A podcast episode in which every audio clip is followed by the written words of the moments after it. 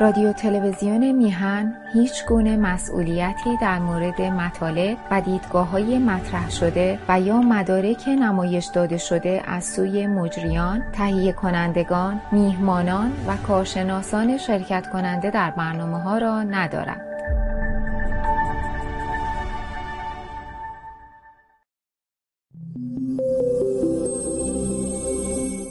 می‌تونید همه برنامه های ما رو در هر زمان که مایل باشید روی کانال یوتیوب تماشا کنید. میهن تیوی وان.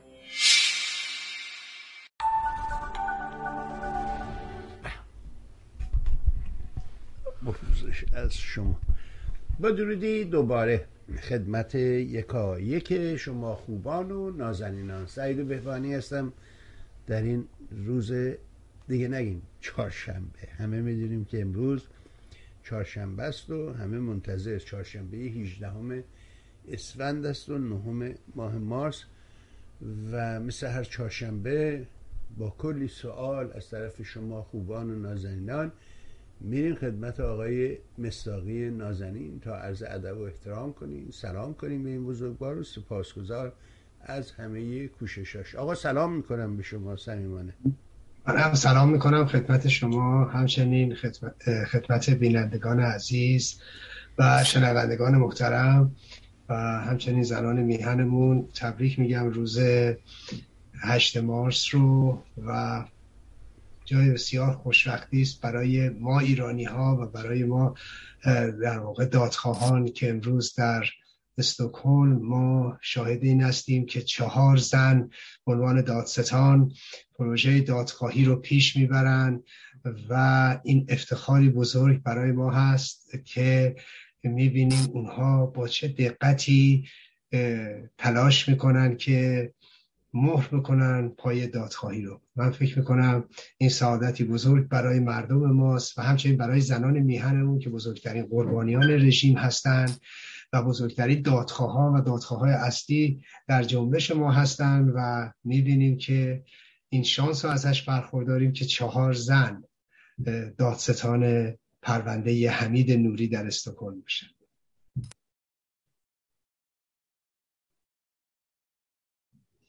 بسیار مالی و ممنون از شما. ارزم بزرگ از همین دادگاه پس اجازه بده شروع کنیم. این هفته بپرسیم که چه گذشت و همطور که پیش بینی کرده بودید وکیل وکیل همین سازمان ساب مرده در حقیقت درخواست اضافه کرده موضوع نسکشی رو به این پرونده کردن که با مخالفت قاضی و هیئت جوری مواجه شد. بفهمید چه گذشت چه بود؟ شما از زبان شما شنیدن یقینا لطف دیگری داره. بفهم. ببینید بایستی خدمتتون ارز کنم که در دو روز گذشته دفاعیات حمید نوری بوده و سوالاتی که احیانا وکلا می‌خواستن مطرح کنن. هم وکلای ما هم وکیل مجاهدین که از طرف خودشون استخدام شده مورد پذیرش دادگاه قرار نگرفته بوده و همچنین از طرف وکلای حمید نوری.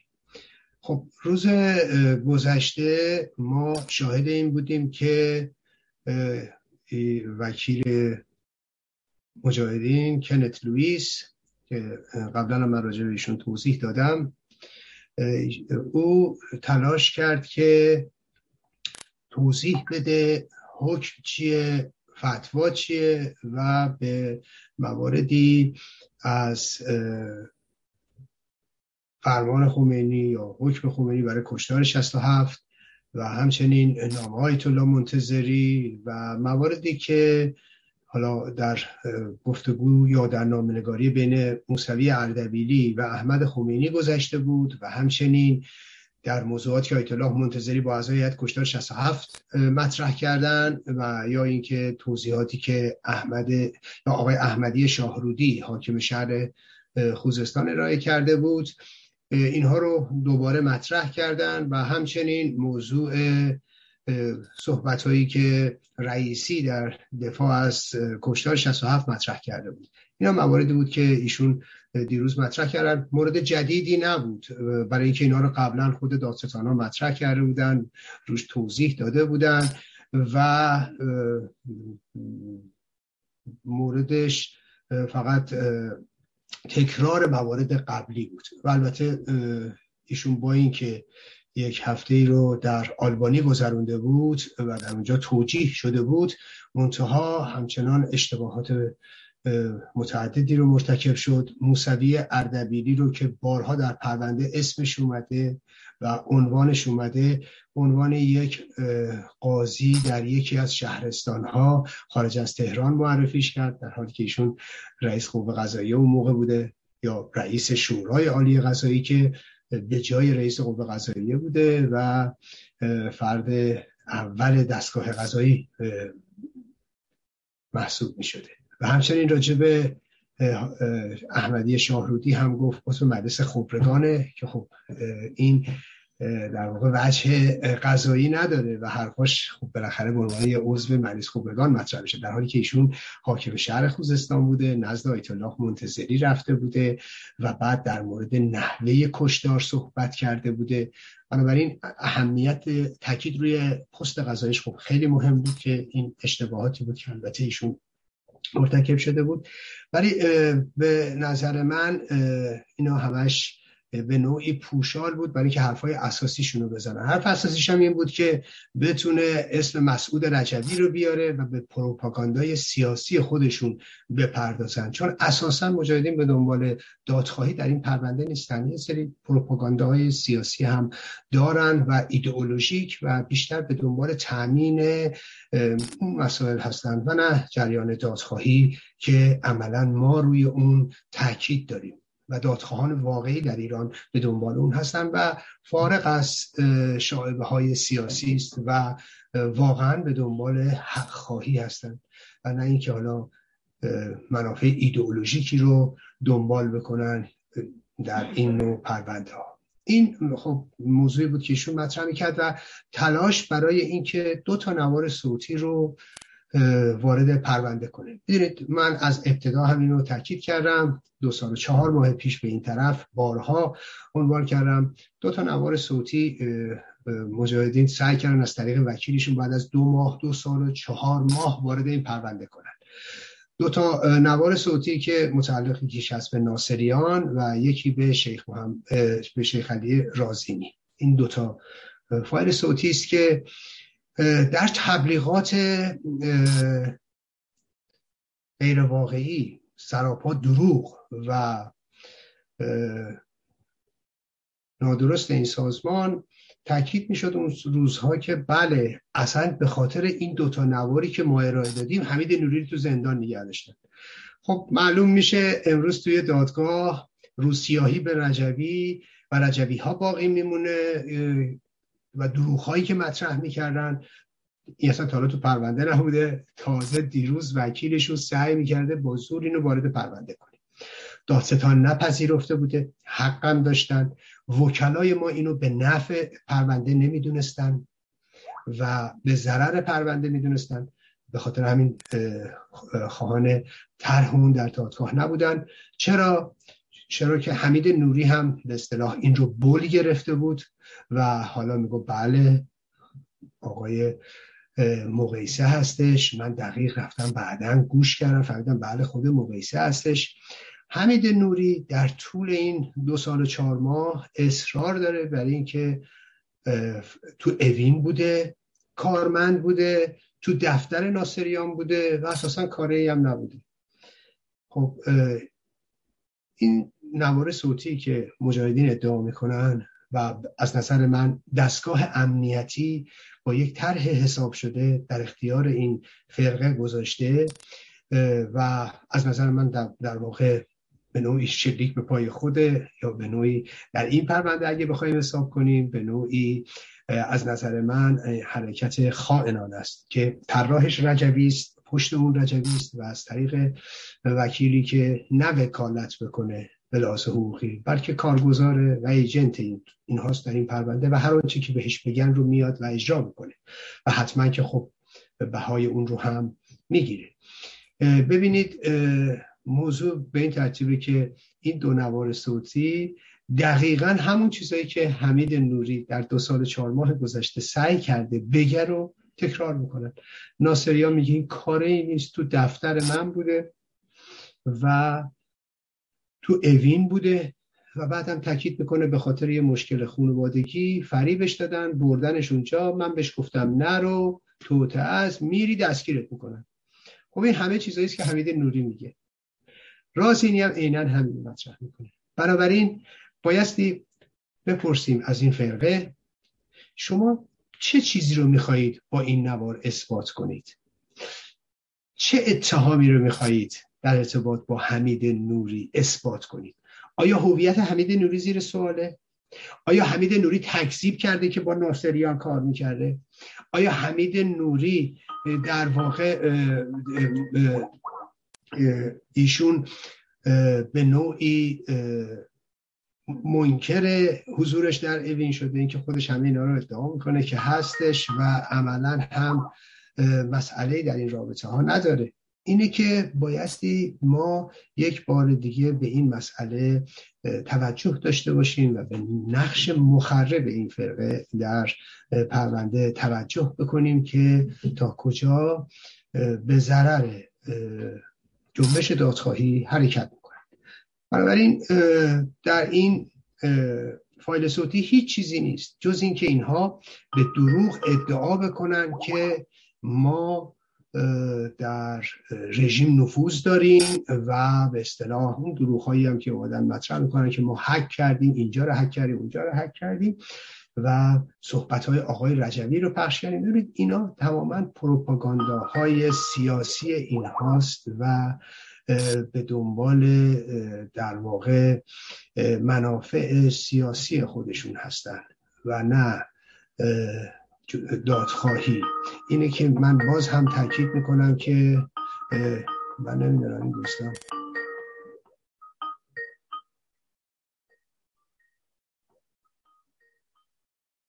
یه لحظه یه لحظه. به خب تا آقای مصداقی به این زنگشون پاسخ بدن من یه چند لحظه ای با شما هستم و ببینیم که این دوست کیست و چرا در این موقع؟ اما جالبه فرمایشات آقای مستاقی رو اگه با دقت گوش بدیم فارغ از حب و بغض و تنگ نظری واقعا متوجه میشیم که مسئله کجاست گیر کار ما کجاست چرا چل سال تلاش می‌کنیم تقلا می‌کنیم؟ شاید چل سال حالا کم باشه. اما 43 سال از ثانیه اول ادهی مخالف برپایی این نظام بودن. اما چرا به راستی موفق نمیشیم؟ فکر می‌کنم دلایلش تو همین فرمایشات آقای مصداقی میشه دقیقا. اگر گفتم بدون حب و بغض و تعیین نظری دنبال کنید می‌تونیم پیدا کنیم. مثل اینکه مسئله هش خب بفرمایید آقای مستان رسانه ها زنگ می‌زنن به خاطر این دادگاه امروز بوده. منم تشون تاکید کردم که به خاطر میهن تیوی نمی‌تونم گفتگو بکنم. الان چون قول دادم به شما اینه که حالا دوستان زنگ می‌زدن به خاطر این بود. بله، نگاه کنید مسئله اینه که ما از این نوار صوتی چه استفاده می‌خواستیم بکنیم در این پرونده؟ الا اینکه اینا بخوام به اصطلاح خودشون رو اثبات بکنن. و اونم از راه های زشت به ضرر پرونده و به ضرر این دادخواهی ما. چون حمید نوری به دروغ ادعا می‌کنه فقط یک کارمند جز بوده و دفتردار بوده و در اوین. خب این نوارم همینو میگه. این دستپخت دستگاه امنیتی است با همدستی و همراهی فرقه رجوی. این رو تهیه کردن و حالا اینا دارن پخش می‌کنن. اینه که عرض کردم از خود رجوی پشت این ماجرا هاست. من در انتخاب کلماتم دقت می‌کنم. از نظر من او یک خائن به جنبش دادخواهی است و خائن به خون شهیدان به خون قتل عام شدگان ذره احساس مسئولیت در اونها نیست. و همین دلیله که از هیچ توطعه علیه منم در این پرونده کوتاهی نکردن. حالا بماند اون. دیروز همه شاهد بودیم که بارها و بارها اینها به این مسائل اشاره کرد حمید نوری و استقبال کرد و اتفاقا خیلی تشکر کرد از کنت لویس و تاکید کرد کنت لویس تو به نفع منی و تو تمام و این مواردی هم که مطرح می‌کنی برای تبرعه من مفیده و من از تو تشکر می‌کنم به خاطر این بله دقیقا دقیقا. خب می‌تونید برید نگاه کنید. بودش که این نوری به کار بله. عینا جملات ایشونه و شما می‌تونید صدای حمید نوری رو در دادگاه بشنوید. اینا چیزایی نیست که من ادعا کنم. و این برای در واقع مهر کردن پای خیانت یک فرقه کافیه. در این پرونده نیاز نداره نیاز به توضیح نداره و خیلی روشنه که اینا هیچ نسبتی با جنبش دادخواهی یا جریان دادخواهی ندارن و همه کسایی که با اونا همکاری و همدستی می‌کنن حتی در همین پرونده قبلا هم گفتم هر کی می‌خواد با اینا بره بره.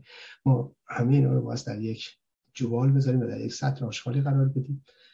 این نگاه منه نظر منه در ارتباط با اینها. می‌تونن سرنوشت مشترک خودشون رو با همدیگه بعدن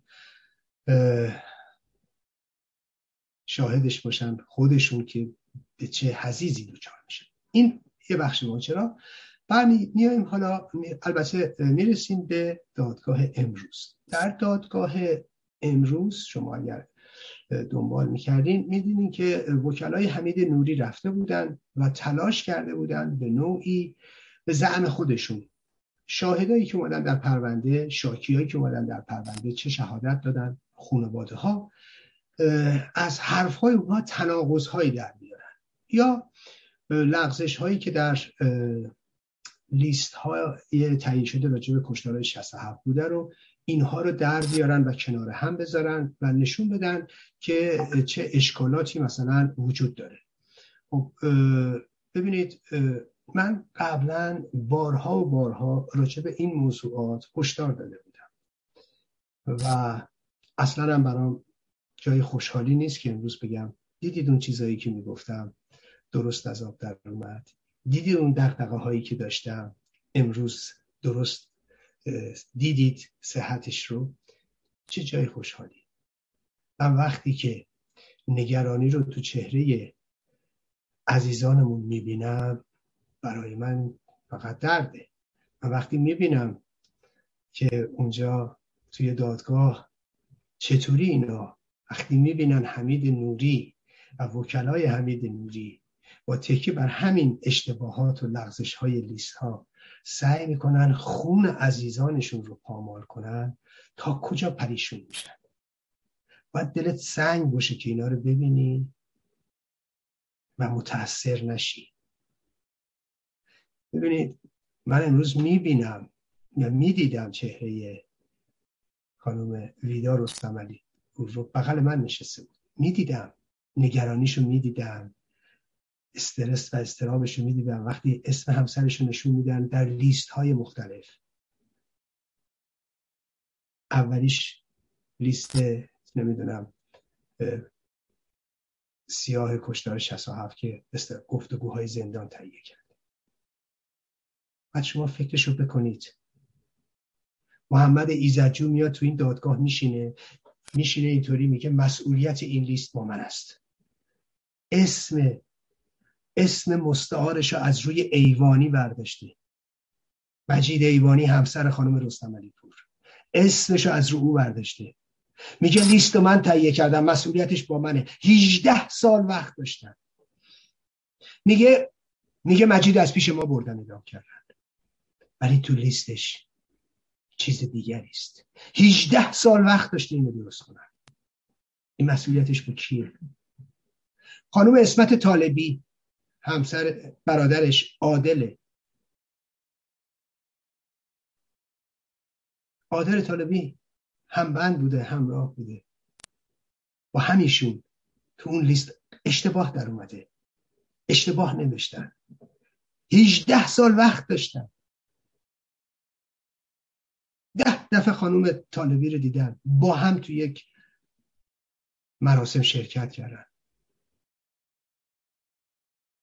چرا نبایستی درستش کنید لیستی که خودتون میگی تهیه کردی. تو نمی‌تونستی لیست عادل طالبی رو درست کنید ببینید اگرچه که خون عادل طالبی یا خون نمی‌دونم مجید ایوانی یا بقیه بچه که اسم بردن و که اینجوری نمی‌تونن پامال کنن که. معلومه حالا یه لغزش توی لیستی نمی‌تونن باهاش خون رو پایمال کنن. نقش حمید نوری تو این کشتار رو پایمال کنن که. ولی ببینید ما این فرصت ها رو داشتیم که حتی این لغزش های کوچیک رو نداشته باشیم که امروز حمید نوری نه دست رو اینو بذاره. بعدا ایران تریبونال از روی اون رفته. بعدا نمی‌دونم کتاب جنایت علیه بشریت مجاهدین از روی همینا رفته. تمام اشتباهات رو تکرار کردن. خب شما نگاه کنید خانم برهانی اومده تو همین دادگاه تو آلبانی شهادت داده. خب در لیست مجاهدین اومده برادرش تو قزوین کشته شده. خب ما هممون می‌دونیم تو گوهردشت بوده. مثل روز روشنه و خانم برهانی اونجاست. ولی اینا درستش نمی‌کنن. بدبختی ما اینجاست. ببینید من یه موضوع خدمتون بگم. همه اون چه که امروز مطرح شد.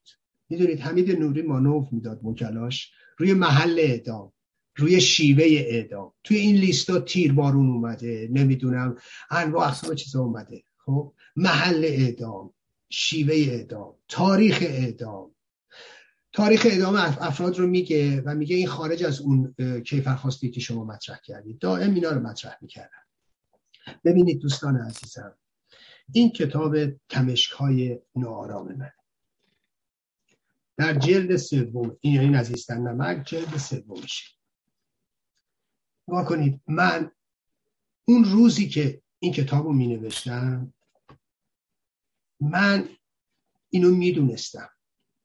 یه بخشش هست راجع به هیئت اعدام هیئت قتل عام. تو اونجا توضیح دادم کیا بودن تو این هیئت. اتفاقا اسم حمید نوری عباسی رو هم اووردم در ردیف هشتم و تاکید کردم. و بعد تمام روایت های نادرستی رو که راجع به هیئت کشدار 67 بود رو من یک به یک توضیح دادم و اووردم متاسفانه به این مسئله توجهی نشد. تا یه مدتی. انقدر تلاش کردم انقدر گفتم گفتم گفتم تا تصحیح شد. لاغر در بسیاری از موارد. جای خوشبختی است. اومدم راجبه ببینید محل قتل عام. راجب محل قتل عام در اوین و گوهردشت توضیح دادم کجا بوده؟ و روایت های نادرستی که بوده رو توضیح دادم و گفتم اینا رو درست کنید. شیوه قتل عام چجوری کشتن؟ با دوغ سیانور نکشتن تیربارون نکردن نارنجک منفجر نکردن. این خب روایت های نادرستی که روزهای اول ممکن بود همه گروه های سیاسی بکنن. مجاهدین تا روز آخرش هر مزخرفی که می‌شد مطرح می‌کردن. خب من اینا رو اووردم و توضیح دادم و تاکید کردم. تاریخ قتل عام. ببینید تمام اشتباهات رو تصدیح کردم. گفتم آقا در این تاریخ بین اینه. فریب توطئه های رژیم رو نخورید. اطلاعات نادرستی که بوده رو تصحیح کنید و. نگاه کنید. اینجا توضیح دادم. در همین کتابم اومدم جلوتر. پروسه متفاوت کشتار 67 زندانیان چپ و مجاهد رو گفتم. حتی چگونگی برخورد مجاهدین نزد هیئت کشتار رو گفتم. اومدم اینجا نوشتم مبالغه و گفتم این مبالغه چه چه چه ضرباتی می‌تونه به ما بزنه و چجوری می‌تونن از اینا سوء استفاده کنن. و بعد توضیح دادم آمار قتل عام رو آمار بندا رو کجا چقدر اعدام شدن؟ گفتم اینا مهمه برای دادخواهیمون مهمه. بعدها به همین چیزا اشاره میشه. ببینید اینا تماما مواردی است که من قبلا هم روشون دست گذاشتم و بعد راجع به لیست شهدای قتل عام. ببینید من هشتاد تا اسم اول چند تا کتاب یکیش همین کتاب سیاه 67 یکیش کتاب مجاهدینه یکیش کتاب آبراهامیانه یا از می‌خوام کتاب آقای مسعود انصاریه و همچنین یکی دیگه که اسمش بود آنها که گفتن نه. یه آماری بود. و بعدها خب حالا از همونا ایران تریبونال هم رفته لیست تهیه کردن. ببینید هیچ کدومشون در 18 سال گذشته حاضر نشدن. اشتباهاتشون رو تصحیح کنن. اشتباهاتی که می‌تونستن تصحیح کنن. بارها گفتم اگه فکر می‌کنید اشتباه می‌کنم بیایید بحث کنید. اگه فکر می‌کنید غلط میگم بیایید توضیح بدید. ولی اینا غلطه. اینا به ضرر ما تموم میشه. می‌تونن سوء استفاده کنن بعدا. من, من اون روز امروز رو می‌دیدم و یک جریان دادخواهی رو می‌دیدم. در کتابم نوشتم تاکید کردم. ما بر, به مستندسازی برای دادخواهی نیاز داریم. غلطاشون رو تصحیح کردم. اصرار کردم. می‌دونید چی می‌گفتن؟ می‌گفتن این دانای کله خودشو دانای کل می‌دونه. بدون اینکه بیان پاسخی بدن. یادتونه؟ حمید نوری دیروز می‌گفت به نقل از یه قالتاق شالداتانی که البته فرقه رجوی اول اینها رو باب کرد که بله فلانی خودشیفته است. یا می‌گفت تقواب تشه بخون. می‌گفت آره اینا میگن. خب آره من خودشیفتم و با این خودشیفتگی مهر می‌زنم پای جنبش دادخواهی. و اجازه نمیدم. کما اینکه موفق شدیم در طول این دادگاه موفق شدیم ما که همه کسایی که در تشکیل این پرونده مشارکت داشتن یا شاهدین اولیه این پرونده بودن و بر اساس شهادت اونا این پرونده اومد بالا و تشکیل شد. ما قادر شدیم که شغالان رو که فرقه رجبی باشن و از جلوی دادگاه در روزی که اینها شهادت میدن ما اینا رو جاروشون کنیم. حتی از صحن دادگاه. صحن دادگاه رو هم از لوس وجود اینا ما خالی کردیم. می‌دونید جارو کردیم یعنی جارو شدن. وگرنه ما که کاره نیستیم که. رجبی اومده بود که می‌گفتی یادتونه میخواییم مصنوی رو جلوی دادگاه به سلابه بکشیم. کاری به روزشون بودیم که جارو شدن از اونجا. جاروی شغالان همینه. ببینید ما تو, جا، تو جای حق ایستادیم. و امروز محصولش رو می‌بینیم. آره هرچی تو تهمتی نبود در طول این سالها نزنن. ولی امروز دیدید نتیجهش رو. حالا من به شما قول میدم. این ها حتی حالا امروز خواهند اومد میگن که بله ها همینا رو گفتن حالا ازش استفاده می‌کنن اینا. اینا همچنان دست از وقاحت که بر نمیدارن که شما فکر می‌کنید قرار بود اینا با این خیرخواهی ها به راه بیان. و دنبال تصحیح اشتباهاتشون بودن که ما امروز دو اینجا نبودیم که ملاحظه می‌کنید برای که مطمئنا ساز دیگه ای کوک می‌کنن مطمئنا از موضع وقاحتشون و رزالتشون به نوع دیگه ای حرکت می‌کنن. ببینید این خیلی واضحه خیلی واضحه برای من. و که اونها درس نمی‌گیرن که. ولی خب ما می‌تونستیم اشتباهات رو نکنیم. می‌تونستیم کمتر بکنیم. من قبلا هم عرض کردم فرقه رجوی یا شخص خود رجبی بقیه که کاری نیستن که اجازه نداد به بهترین شاهدان که در آلبانی بودن یا در خارج از کشور بیان تو این پرونده شهادت بدن. قبلا هم گفتم دیگه مشتبه اخگر آزادری حاجیلویی اکبر شفقت من اسمشون خودم نوشتم برای دادستان. بچه های دیگه هم گفتن.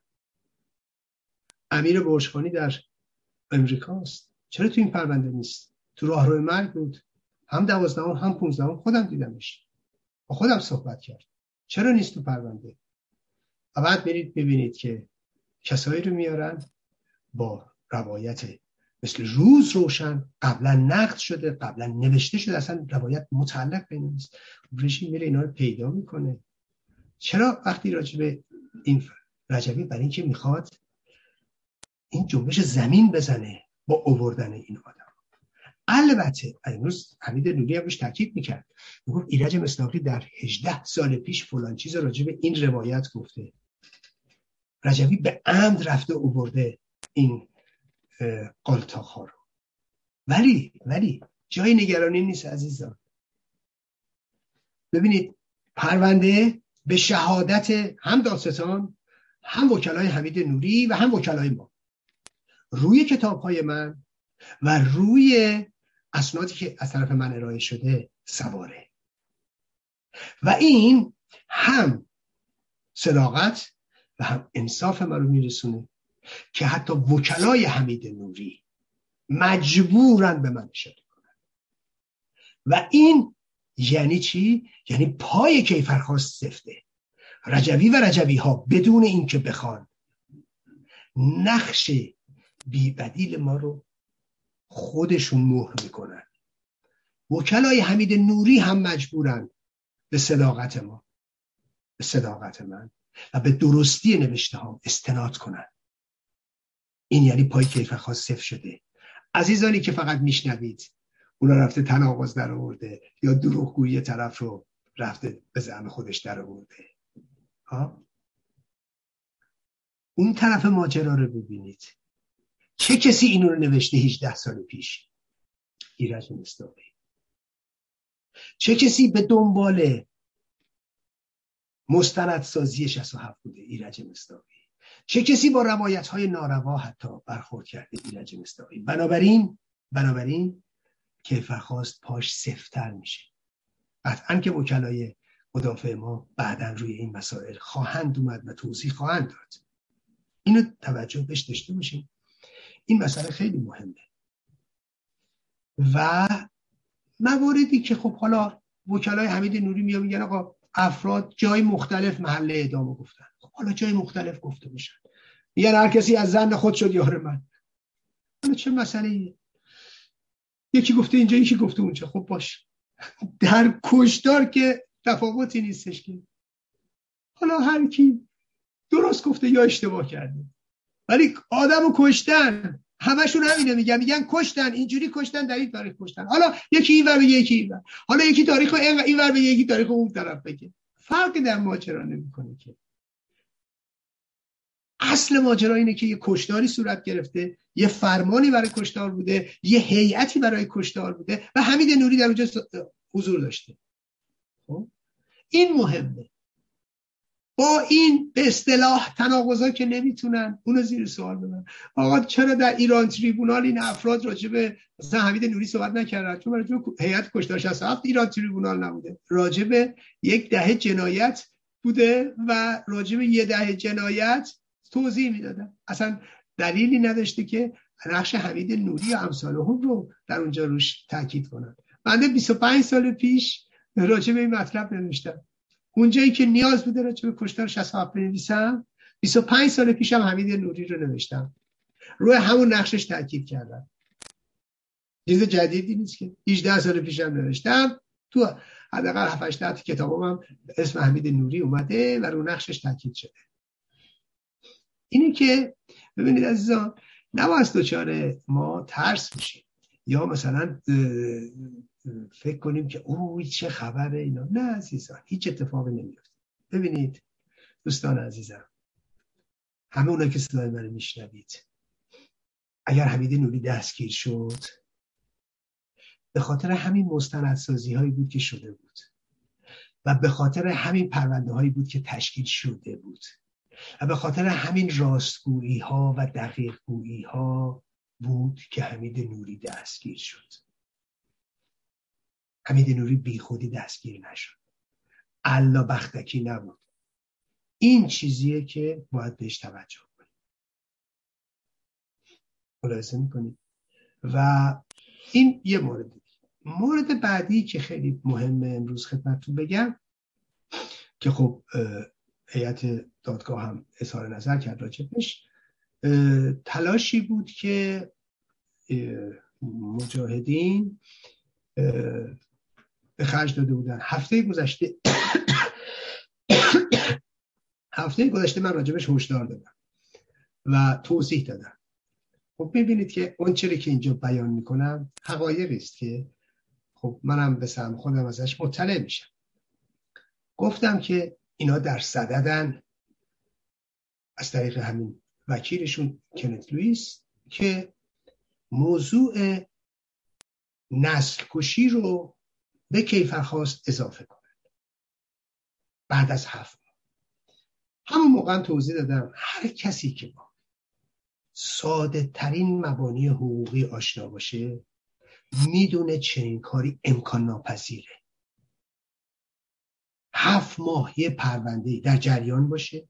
شما تازه یادتون بیاد بعد هفت ماه که بر اساس نظریه حقوقی قاضی جفری رابرتسون این باید نسکشی بدین تو.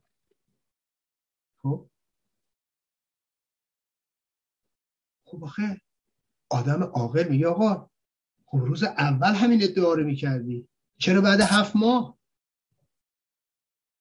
اون روز هم تاکید کردم که به طور قطع و یقین قاضی دادگاه با این درخواست مخالفت می‌کنه. با سراحت گفتم گفتم امکان نداره.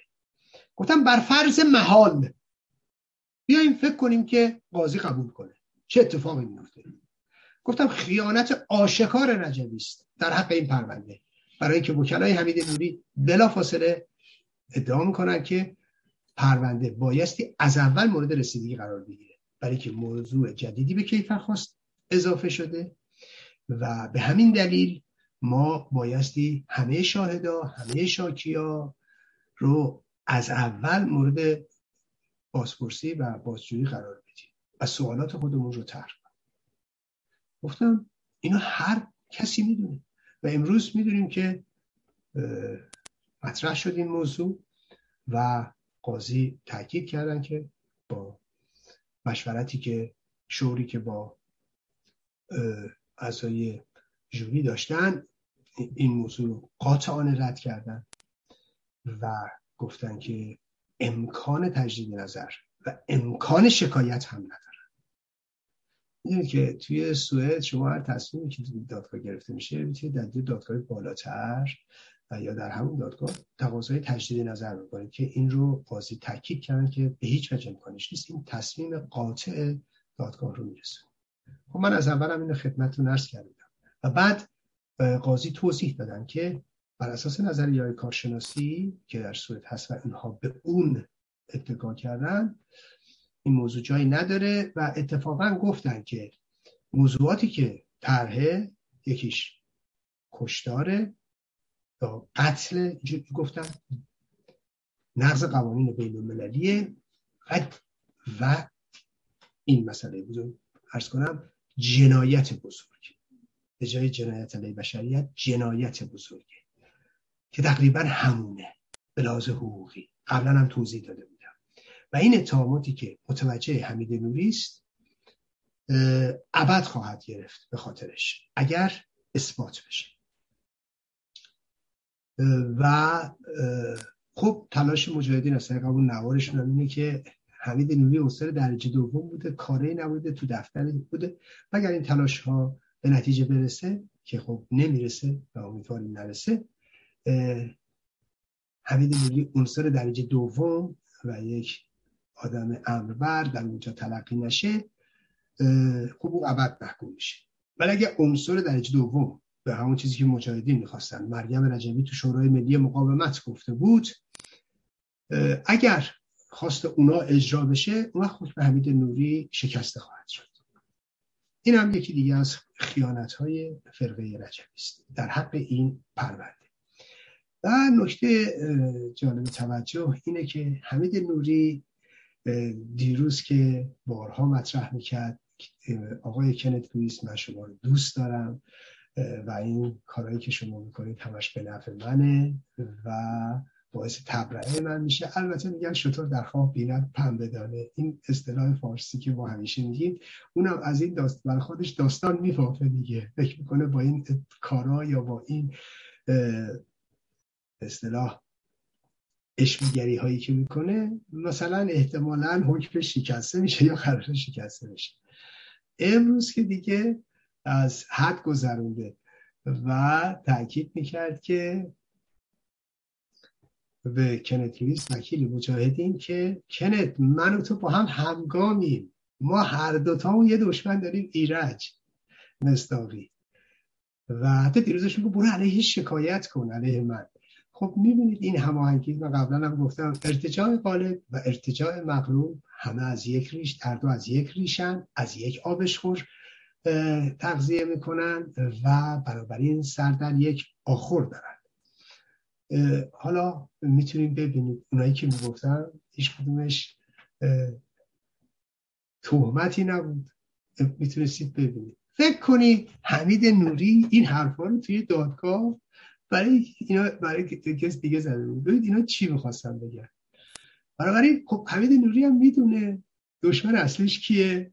می‌دونه که در واقع پرونده رو چی سوار شده؟ برای چی دستگیر شده؟ چطوری دستگیر شده؟ خب اینا کی می‌دونه که؟ حالا رجوی از پی در واقع بنبستی که درش گرفتار شده سرش به دیوار بزنه. خب من چیکار کنم؟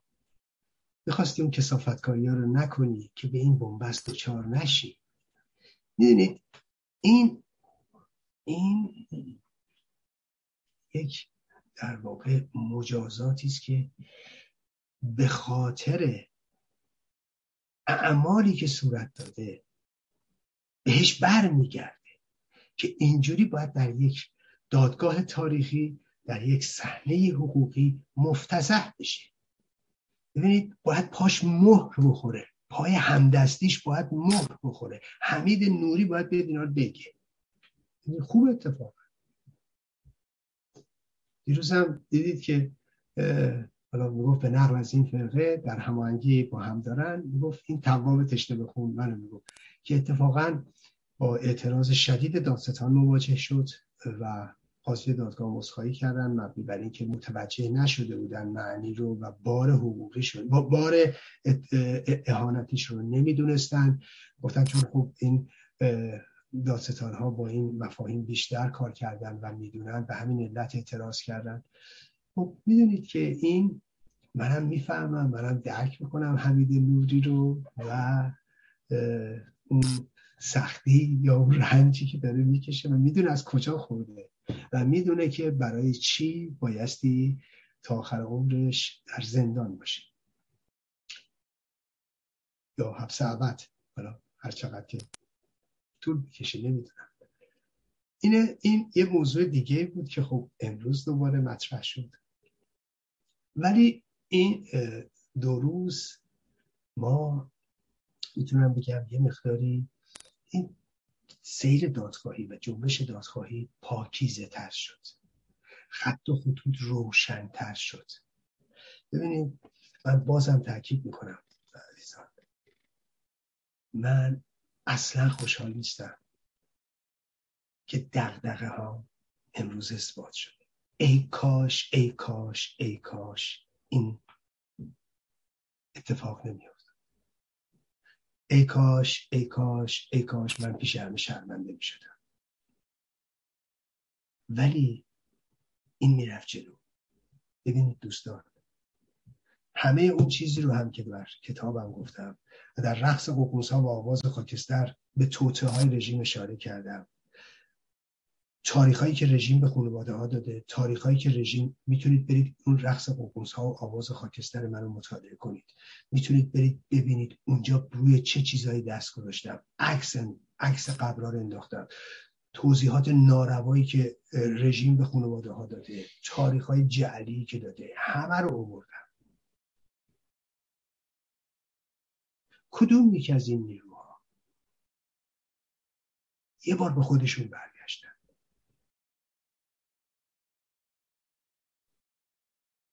بارها و بارها تاکید کردم بهشون. گفتم نکنید این کارا رو. دودش به چشم خودمون میره. ببینید چند بار من در همین میهن تیوی مقاله نوشتم گفتم آقا اسم نیری رو نوشته بودن. همه می نوشتیم. جعفر نیری. این اشتباهی بود که مجاهدین مرتکب شده بودن و هی هی تکرار می‌شد من رفتم یه مقاله نوشتم تحقیق کردم و در آوردم اسم این حسین علیه. و توضیح دادم حسین علی نیری اشتباه می‌کردیم. خودم هم گفتم گفتم من از همه عزیزان از همه دادخواهان از همه قتل عام شدگان پوزش می‌خوام. خب. که اشتباه اونا رو تکرار کردم ولی درستش اینه. بعد عکس نیری رو پیدا کردم. عکس نیری رو منتشر کردم.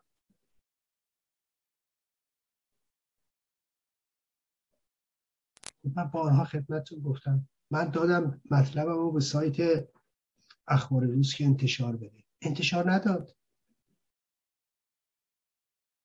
براش نوشتم برای آقای فیتابان.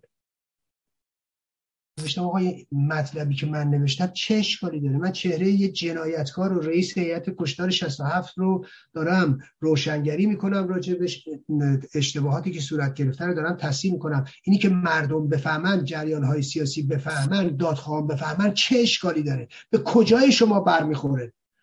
دیدم برگشت برای من نوشت چه فرقی می‌کنه اسم این جنایتکار حسین علی باشه یا جعفر؟ فکرشو بکنید. براش نوشتم به یکی گفتن سر پا آب نخور عقلت کم میشه. گو عقل چیه؟ گو هیچی بخور بخور. ببین براش توضیح دادم پس از این بعد شما به خمینی هم بنویسین کام به جای روح الله خمینی بنویسید کامبیز خمینی. و بعد توضیح دادم گفتم آقا شما برادرت کشته شده.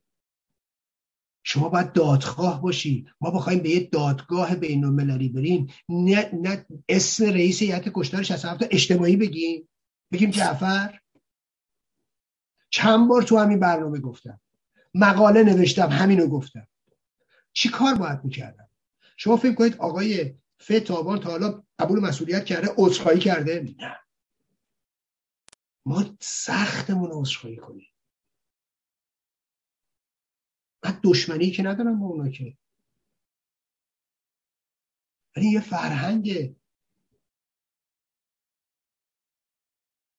بعد شما فکرشو کنید. من مقاله نوشتم دادم در گزارشی بوده. بعد به شکل مقاله در نشریه ایران زمین معاصر مجاهدین منتشر شد. در اون در شش قسمت. در دو جا عباسی رو نوشتن عباس. عباس جنایتکار. من نوشتم عباسی جنایتکار. حالا تو همون مقاله حمید عباسی هم هست ولی دو جا به جای عباسی دستخط من درست نخوندن. شناختی هم از حمید عباسی نداشتن. از عباسی اون موقع نداشتن. 25 سال پیش. خب؟ نوشتن چی؟ عباس جنایتکار. یا دادیار عباس. خب؟ حمید نوری همین معرکه گرفته بود که این من نیستم. اون بالاش اومده توی حمید عباسی هستی همون بالاش هست دادیار هم هست حمید عباسی هم هست راجب تو. ببینید یه یه انداختن. همون موقع من اینو گفتم. گفتن حالا مهم نیست. خب؟ این اشتباه عباسی نوشته عباس. مهم نیست. می‌دونید چی می‌خوام بگم؟ یعنی شما فکرشو بکنید. یه یه.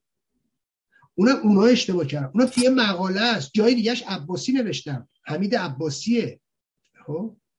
جایی که عباسی خالی نوشتم و اشتباه کردن عباس. عباس جنایتکار شلاق زد. خب؟ عباسیه. بنابراین می‌خوام اینو بگم. روی این گرفته بود که من نیستم. خب البته که کسی باور نمی‌کنه. ولی می‌خوام این عرض کنم خدمتتون. یه یه انقدر مهمه. در مستندسازی. بنابراین من اگه اون موقع اینقدر تاکید داشتم این روز رو می‌دیدم و ای کاش نمی‌دیدم. حالا تجربه میشه برامون. بازم میگم اینا هیچ دلیلی نمیشه که اینا بتونن موفق بشن. نه. من میگم خوبی اینا که اومدن چه شهادت دادن اینا. دوستان حالا سعی کردن که پای قضیه رو سفت کنن. ولی ما میگن از ماست که بر ماست. ما می‌تونیم چوب اشتباهات خودمون رو بخوریم. چه بهتر که نخوریم. ما فرصت داریم برای تصحیح. من بارها تو همین برنامه سر همین لیستا گفتم. گفتم آقا اینا غلطه. یا پاسخ بدید یا مسئولیت بپذیرید. هیچ کدوم.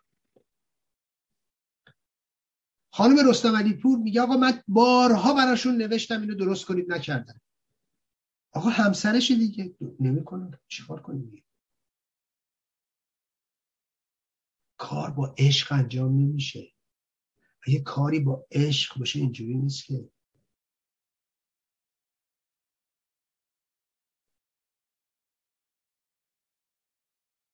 من میگم اگر قبلا هم بارها تاکید می‌کردم نمی‌خواستم این روزا پیش بیاد.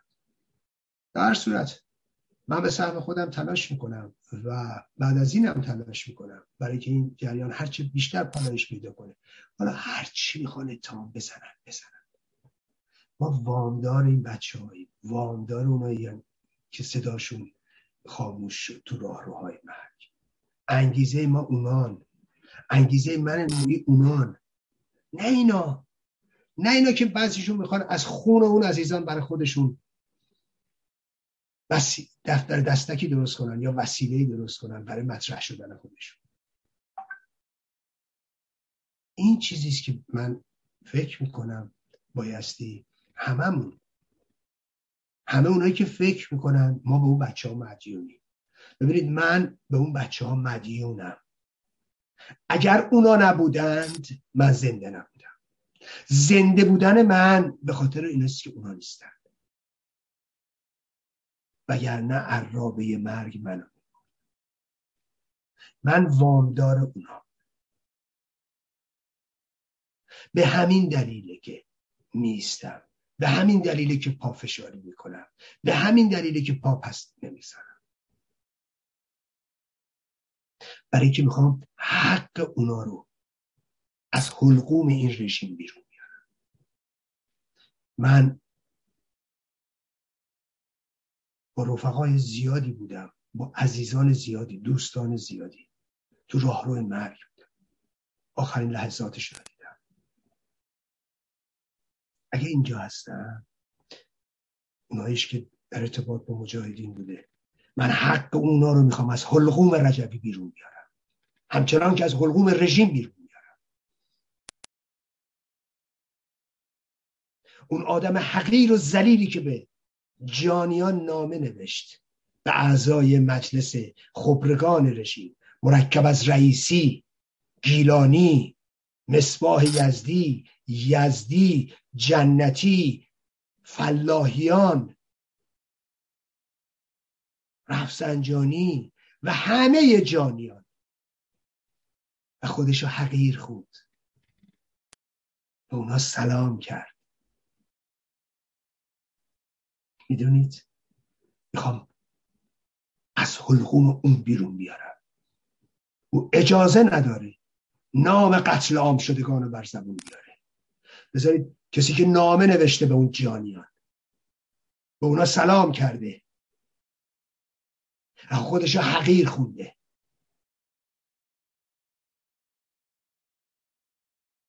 بله. اون کسی که شرافت داره به اینا کرنش نمی‌کنه. یادتون باشه ذره شرافت داشته باشی به این جانیان نامه نمی نویسی به اونایی که دست تو تا مرفخ خون عزیزان رو داشتن. فرق نمی‌کنه. هر کس که صدای من میشنوه در داخل کشور و خارج کشور. از زندانیان سیاسی سابق. هنوز همراه و همگام ایناست. در خیانت مشارکت داره دست در خون عزیزانمون داره بخواد یا نخواد.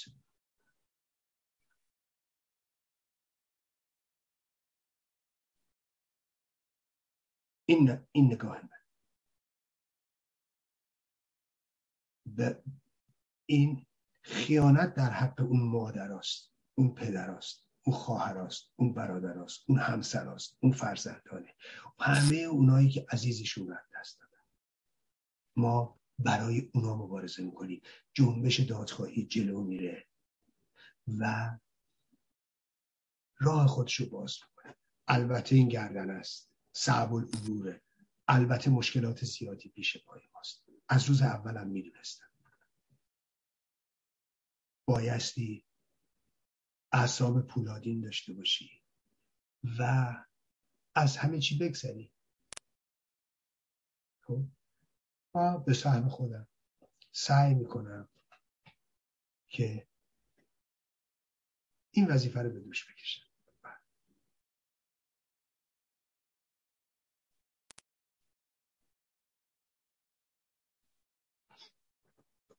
آماده هر اتهام دیگه هم بخواد به من بزنه. بله. منم به همین دلیل که فرمودی به خاطر این ایستادگی برای اونایی که تو این بیدادگاه ها جان خودشون رو از دست دادن و شما برای دفاع از اونها داری تلاش می‌کنی به همین دلیل کنار دیستادن تا آخر خط خیالت راحت. از جانب ما من همراه شما هستم چون باور دارم به کاری که داری انجام میدی و احترام دارم برای اون عزیزانی که جانشون رو از دست دادن. ارزم به شما که تو خبرها اومده بود که در حاشیه دادگاه این مرد که از بنجلی که از سفارت فرستادن اونجا این آشغال معلوم چی اینا وقتی یه مداح میشه رئیس بیمارستان کودکان دیگه کاردارشون حتما یه چماخکش باید بشه.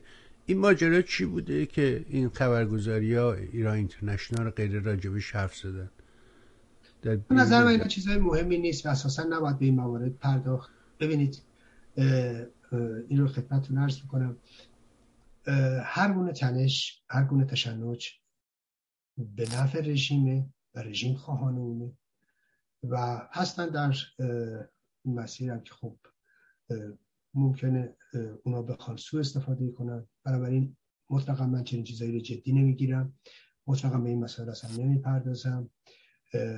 و فکر می‌کنم که به نفع جنبش نیست و وکلای ما هم به هیچ وجه استقبال نمی‌کنن. ما بایستی از هر گونه تنش پرهیز بکنیم. مطلقا به نفع دادخواهی نیست.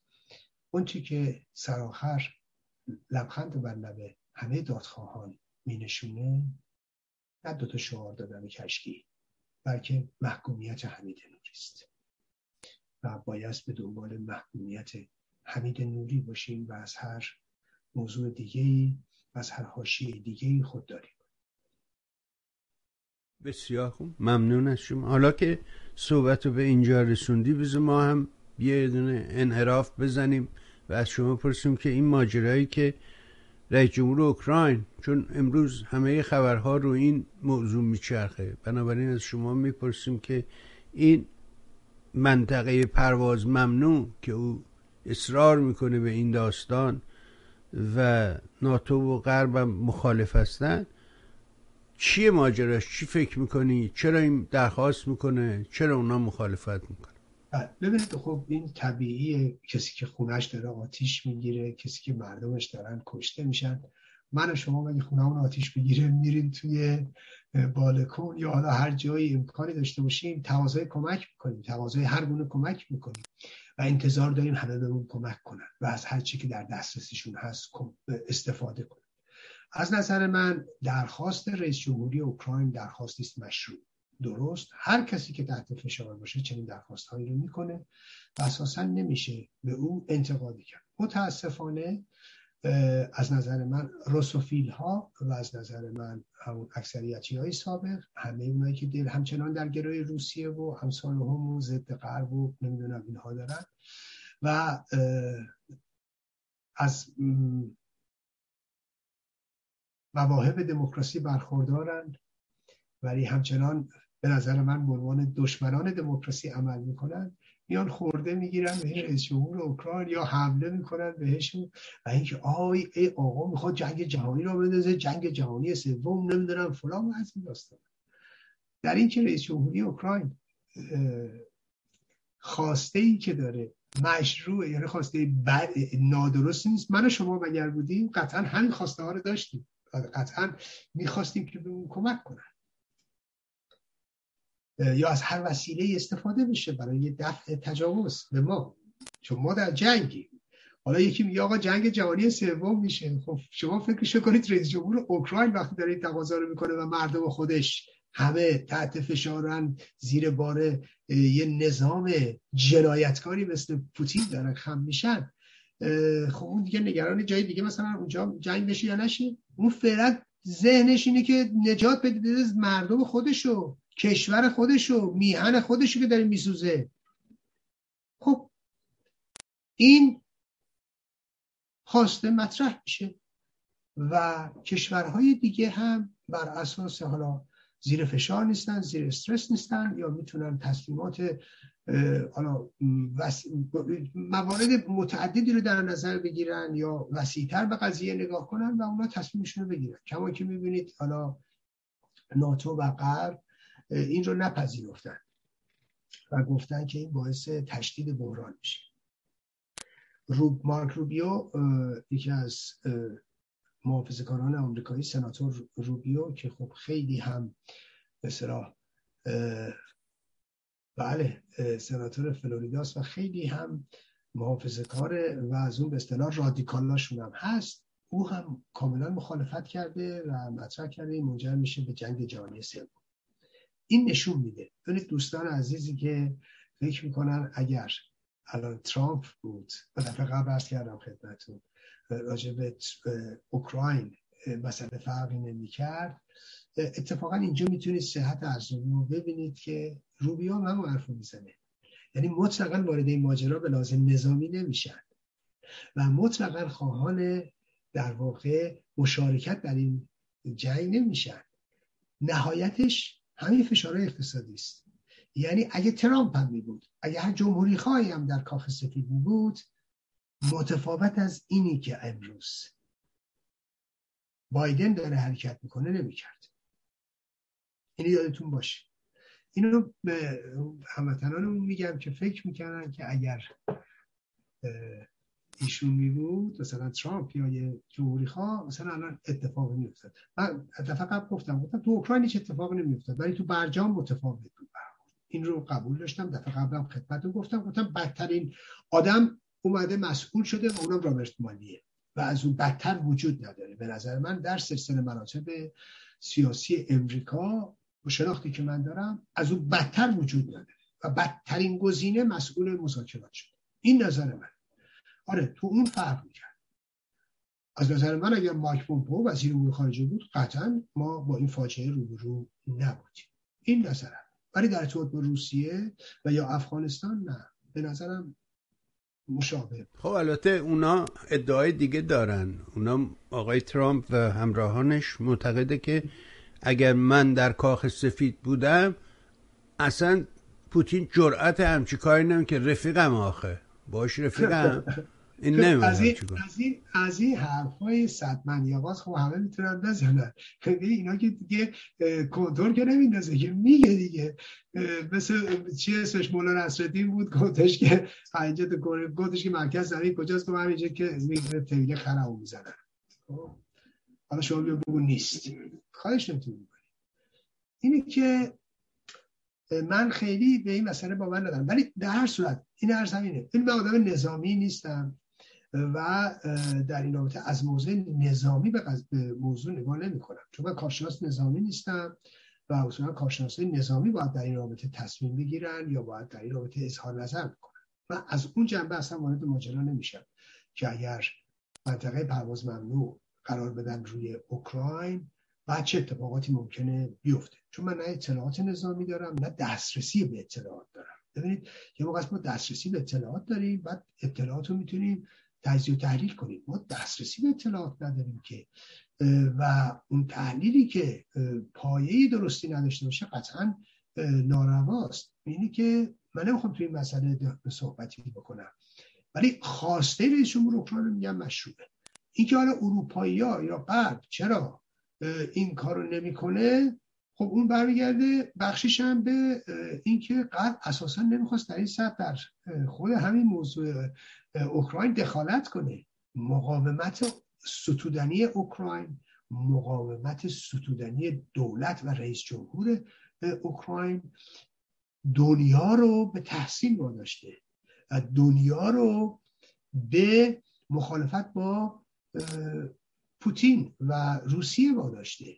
و این همدردی بین المللی رو با اونها برانگیخته و این فشارهای بین المللی رو موجب شده. و یعنی غرب و ناتو مطلقا چنین قدم هایی رو بر نمی داشتن. این فشار افکار عمومی است این جو سنگین سیاسی است جو در واقع سنگینی است که افکار عمومی ایجاد می‌کنه. اون و خود همون ایستادگی که موج میآفرینه. ببینید ایستادگی موج میآفرینه و امروز ما می‌بینیم در اقصانقات دنیا داریم اینو می‌بینیم و من در هر صورت فکر می‌کنم که بایستی به نظر کارشناسان احترام گذاشت. مادامی که خودمون تو زمینه تخصصی نداریم کما که من تخصص نظامی ندارم دسترسی هم به اطلاعات و اخبار نظامی و اینکه اگر چنین نشه چه تحولاتی بعد ممکنه صورت بگیره چون نمی‌دونم. بنابراین من تصمیم کارشناسان رو احترام می‌ذارم. بله خب باید همین گونه باشه. ارزم به حضورت که می‌دونم که شما این مسائل ورزش و فوتبال و اینا رو دنبال می‌کنی و فکر می‌کنی که این محدودیت هایی که برای ورزشکارا گذاشتن اصلا ورزشکارا تو فاز سیاسی قرار می‌گیرن باید اینا تو این زمینه ازشون استفاده و سو استفاده بشه چی می‌بینی این صحنه رو؟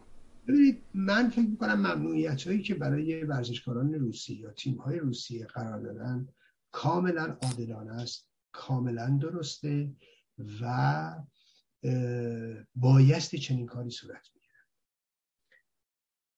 درسته ورزشکارای روسی قربانی میشن. کاملا قابل فهمه. چه بسا بسیاریشون اساسا دستی در این ماجراها ندارن و خود اونا به نوعی قربانی سیاست های پوتینن اما یادمون باشه اما یادمون باشه که در واقع مهمتر از ورزشکاران روسی مردم اوکراینن که داره کشته میشن مردم اوکراینن که مورد تجاوز قرار گرفتن. از ناحیه دولت روسیه. از ناحیه دولتی که در کشور اونها حکمرانی می‌کنه. بنابراین بنابراین اونها بایستی این فشار رو متحمل بشن. کی این فشار بر اونها, بر اونها تحمیل کرده؟ آیا کمیته ملی کمیته بین‌المللی المپیک یا احیانا فیفا یا دیگر فدراسیون های بین المللی نه اونها اعمال نکردن. پوتین و دولت روسیه چنین کاری رو کردن. در واقع ورزشکاران روسی قربانی پوتینن. قربانی سیاست های توسعه طلبانه و سیاست های توتالیتاریستی پوتینه. اینا هم قربانی هن. اما اما بایستی این بها پرداخت بشه. بایستی فشار در همه زمینه ها به سنگین ترین شکل خودش عبرده بشه. امروز ورزش بخشی از در واقع سیاسته. شما می‌بینید وقتی تیم ملی کشورها بازی داره مثلا تو جام جهانی یا تو اتحادیه اروپا ما کشورها بازی های اروپایی رو می‌بینیم یا تو جام جهانی می‌بینیم رؤسای جمهور میان نخست وزیران میان. حتی خیلی اوقات جلسات دولتی جلسات هیئت دولت برگزار نمیشه به خاطر فوتبال. ببینید اینا کاملا مشخصه که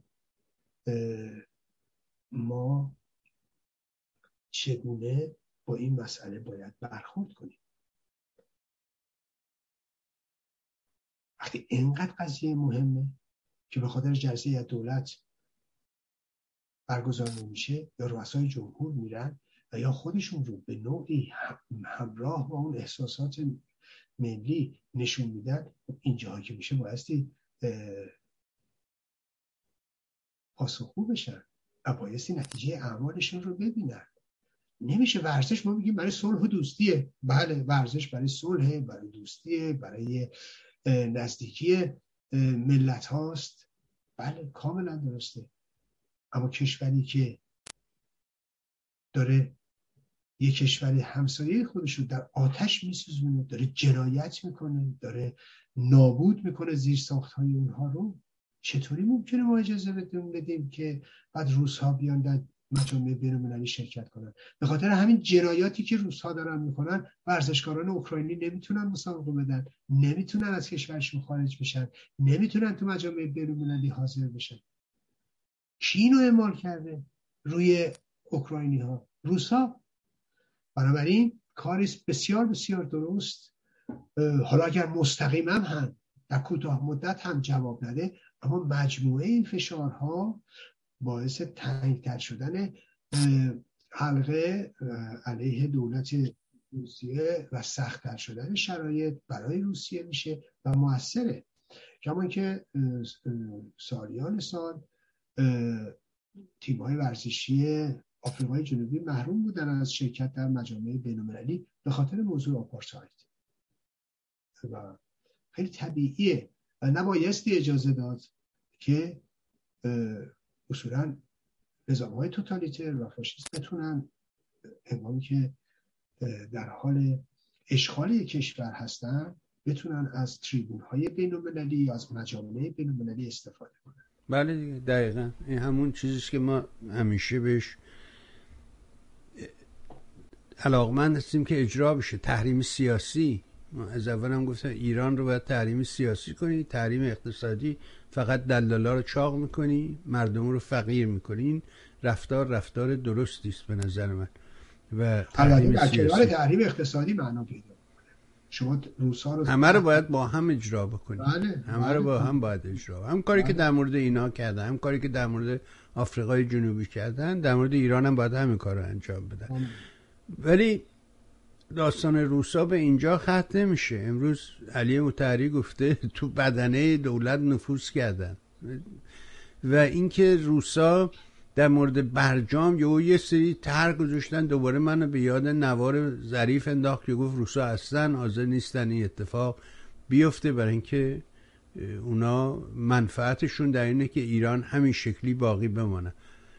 نظر شما رو می‌خوام بپرسم راجع بله. ببینید آقای بیمانی من قبلا هم خدمتتون عرض کردم بارها تو همین برنامه که اساسا رژیم یک رژیم تحت الحمایه است. و رژیم تحت الحمایه روسیه است. و اساسا این رژیم استقلال نداره. قبلا هم شما شاهد بودید اون توهین هایی که اولیانوف فکر کنید یک تو همین برنامه من گفتم مثلا قبل از این ماجره ها بود گفتم وقتی یک عنصر به نسبت دونپایه در وزارت خارجه روسیه به خودش اجازه میده به وزیر امور خارجه جمهوری اسلامی این جمهوری نکبت ظریف توهین بکنه هر جای دنیا باشه مثل توپ صدا می‌کنه. اون کشور به هیچ وجه بر نمیتابه. ولی شما می‌بینید صدا از کسی در نمیاد تو این نظام نکبت. وقتی که اون میاد به ظریف وزیر امور خارجه این کشور توهین می‌کنه. یه دونه از این رسانه ها هیچی نمیگن. نه اعتراض دولت نه اعتراض مقامات. چرا؟ چون اینا مثل یک رژیم وابسته و تحت الحمایه هستن. ببینید چنین نسبتی رو هیچ موقع رژیم شاه با حتی متحدین خودش نداشت. که کسی همچین بی هایی بکنه. و شما لحظات بحرانی 57 در ارتباط با شاه رو کنار بذارید. خب در دوره عادی همچین چیزی نبود. اتفاقی نشون داده بحران تو خود رژیم ها.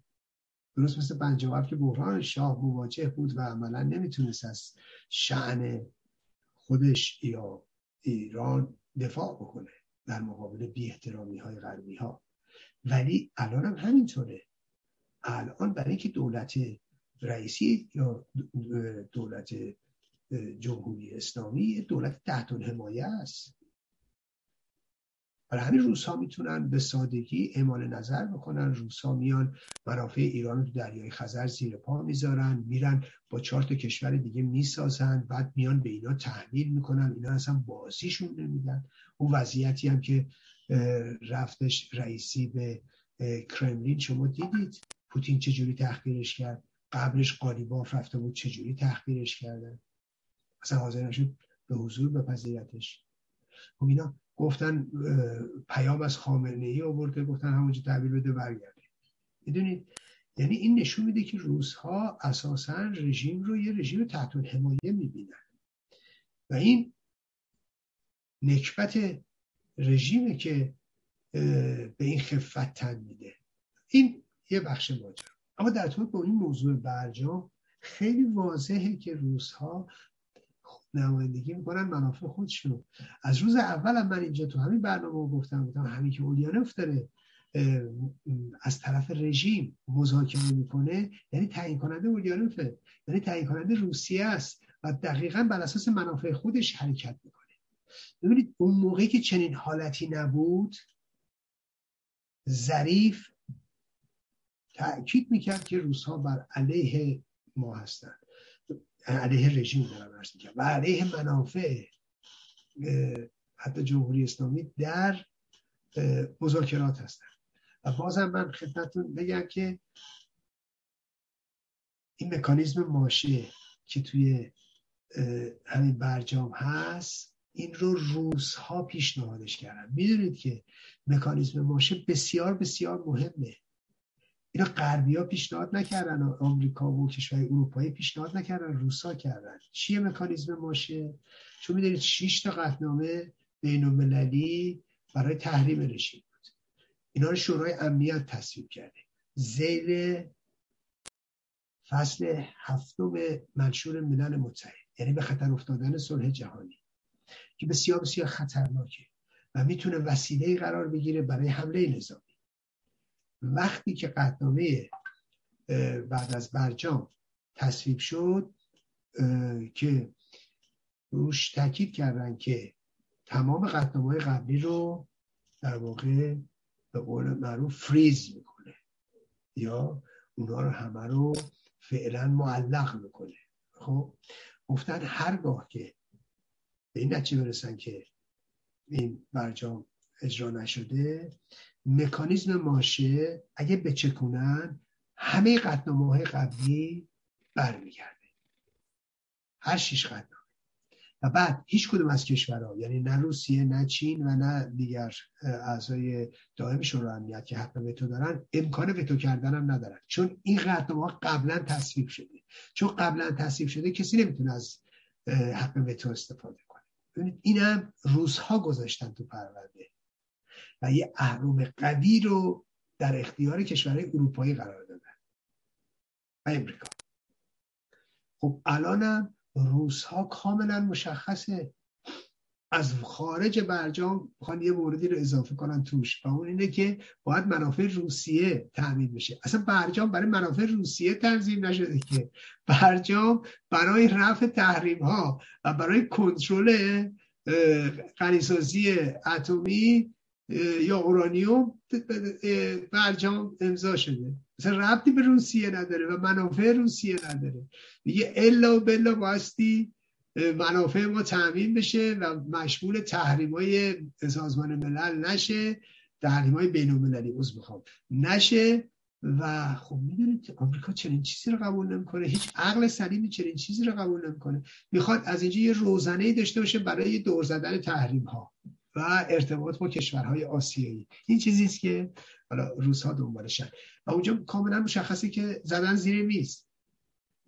حالا نه اینکه بدون روسیه نشه برجام رو امضا کرد یا پیش برد. البته خب به تعلیق زیاد میفته و روس ها به هیچ وجه نمی‌خوان نفت و گاز ایران وارد بازار جهانی بشه. این رو به ضرر خودشون ارزیابی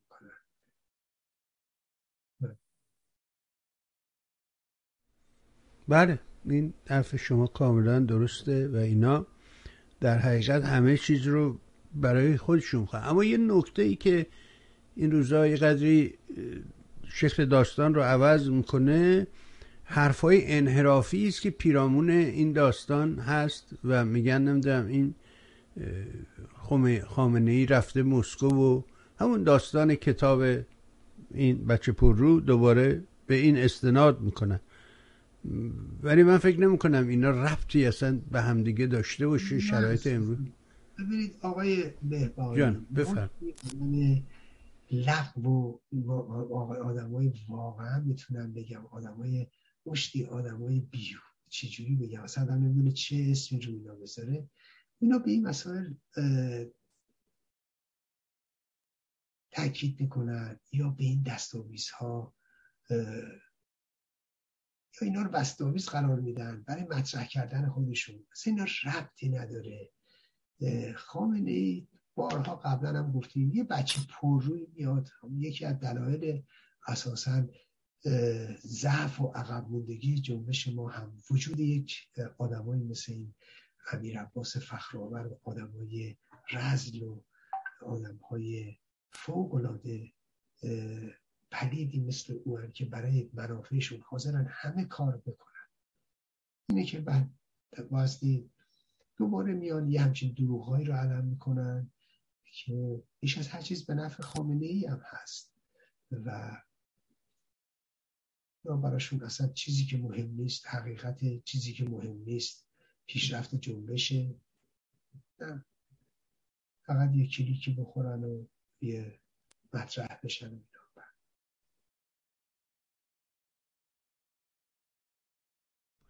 بله ممنون از شما. ارزم به حضورت که بذار یه موضوع دیگر رو از شما در همین ارتباطات بپرسیم در مورد برجام و این فضاحتی که وجود داره.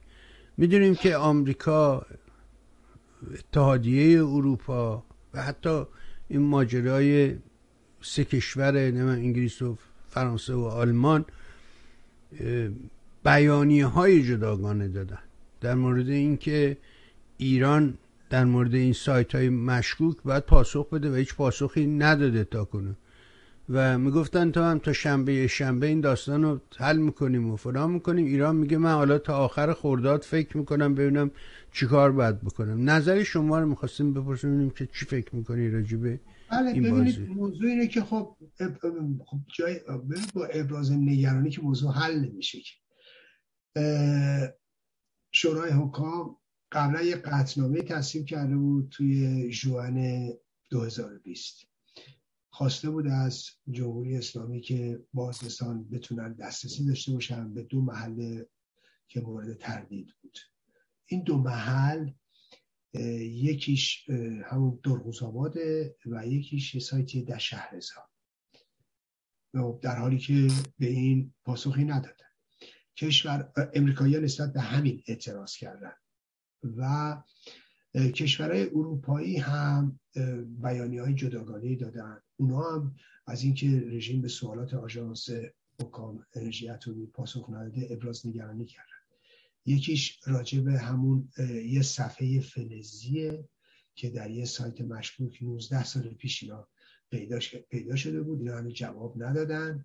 و الان هم به جای دو تا سایت سه تا سایت هست که رژیم بایستی راجبشون پاسخ بده ولی هنوز پاسخی نداده و اینا خب ابراز تاسف کردن. ببینید از اینکه خب خود این کشور اروپایی از اینکه بعد از این همه وقت هنوز رژیم به اینا پاسخ نداده نگرانه. و حالا میگن که حتی تو بیانیه خود اروپایی ها هست بیان جداگونهشون که چهار مورده. دو قبلی ها گفتن سه تا. من نمی‌دونم این چهارمی کدوم هستش دسترسی نداشتم به اخبار اطلاعاتش. اما در هر صورت این دیسکت فلزی که در سال 2003 این اخبار مربوط به این گم شده. یا این دیسکت گم شده. میگن که خب اگر زوب و ریختگری مجدد شده اینا نمی‌دونن. می‌دونید؟ میگم آقا این اینه که باید راستی آزمایی بشه. و یکی هم اینه که میگن بخشی از چه بسا ممکنه بخشی از اورانیوم غنی شده ای که توی آزمایشگاه جابر حیان جابر ابن حیان پیدا شده ممکنه مالی باشه. ولی در هر صورت راستی آزمایی نمیشه و به خاطر همینم آزمایشگاه جابر ابن حیان رو مورد تحریم قرار دادن. این اون چیزایی است که تو این بیانی ها هست و به قول معروف اینا ابراز نگرانی شده. تردیدی در این ماجرا نیست که به خاطر اوضاع بحرانی اوکراین و جنگی که روسها تحمیل کردن و تحریمی که روی نفت روسیه و گاز روسیه بوده و الان قیمت مشکل نفت بالای 140 دلار رسیده همینجور داره بالا میره. خب اینا باعث میشه که نیاز بشه پیدا بشه به نفت گاز ایران و همینطور ونزوئلا. می‌بینیم امریکایی ها هیئتی رو به ونزوئلا فرستادن برای گفتگو با رئیس جمهور ونزوئلا دولتی که قبول نداشتن اصلا به رسمیت شناخته بودن اپوزیسیونشون تقریبا همه چی رو الان دیگه زیر سیبیلی رد کردن. و مشکلات موجود در معاملات نفتی در دنیا و سوختی که خب هنوز ما در زمستانیم و بیش از همیشه به سوخت نیاز هست. باعث شده که هم قیمت بره بالا هم زمین و هم کمبود ایجاد بشه توی بازار. اینا می‌خوان تأمین کنن. بنابراین رژیم هم متوجه این وضعیت هست و درخواستاش رو افزایش میده چون می‌دونه که چه مشکلاتی هم موجوده. خب به نظر من یکی از یواش یواش داریم می‌بینیم که می‌تونه هم شانس باشه برای رژیم و هم می‌تونه یک در واقع بدشانسی باشه. یا به نوعی رژیم رو یه جوری در مخاطره بیاندازه اگه نتونه از شرایط درست استفاده کنه. و بخواد همچنان دنبال بحران آفرینی باشه و به دنبال باجخواهی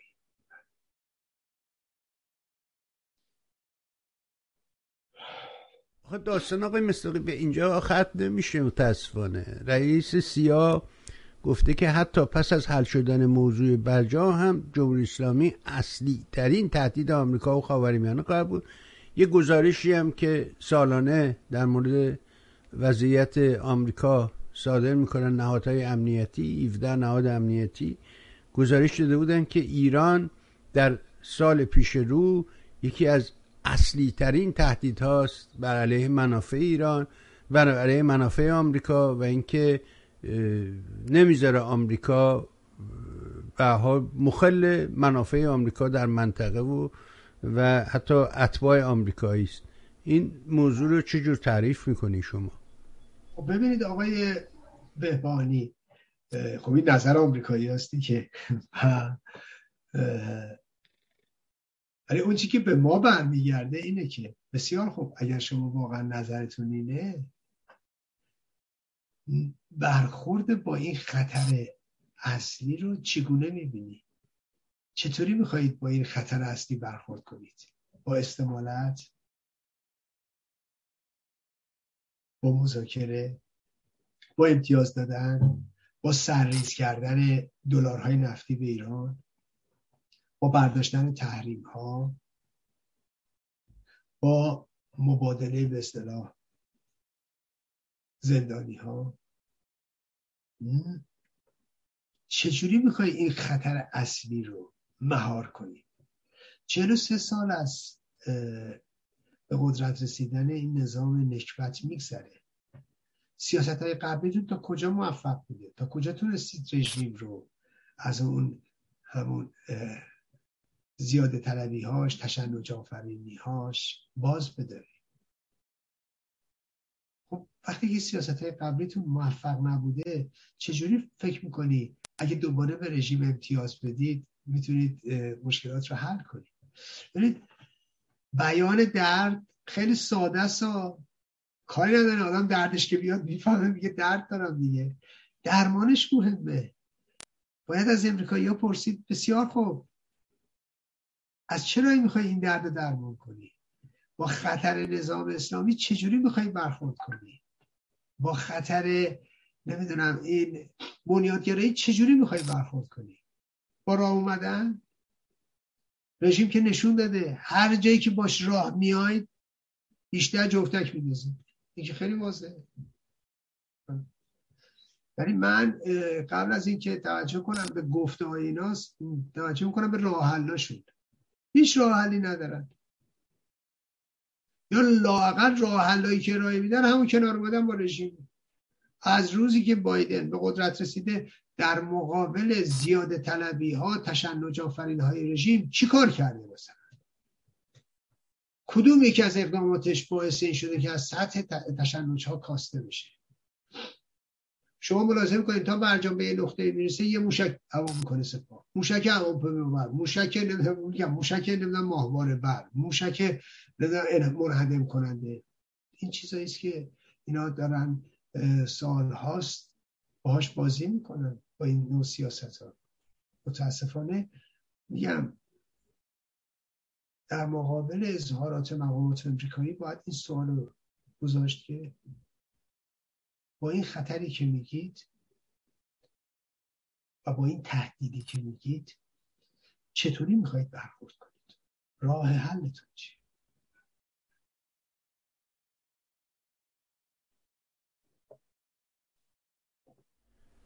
من فکر می‌کنم این داستان اوکراین آقای مصداقی شرایط رو تغییر خواهد داد. من باور دارم که این به زودی ما شاهده تغییرات هنگفت تو منطقه و اینها خواهیم شد. به خاطر همین ماجرای نفت و گاز و تأمین شدن اینها.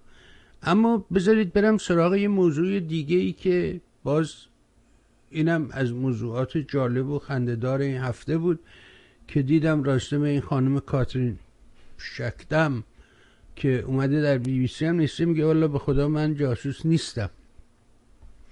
و حیاهوی زیادی به پا کردن. یه دم را افتادن دوباره علیه شما حرف زدن. من نمی‌دونم چرا هر طرف که میچرخه تیغ به سمت شما می‌کشه. اونو هنوز من واقعا درک نکردم.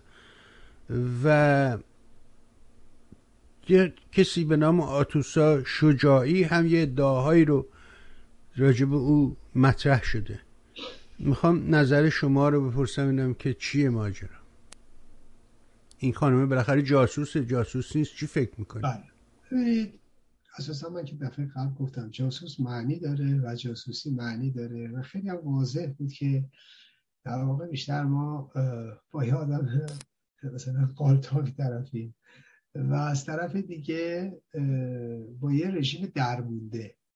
رژیم درمونده اینجوریه که هر کسی از خارج برسه و دو تا به نفع اینا بگه سریع هول می‌کنن میرن سراغ یارو. و خب اینم همینطوره.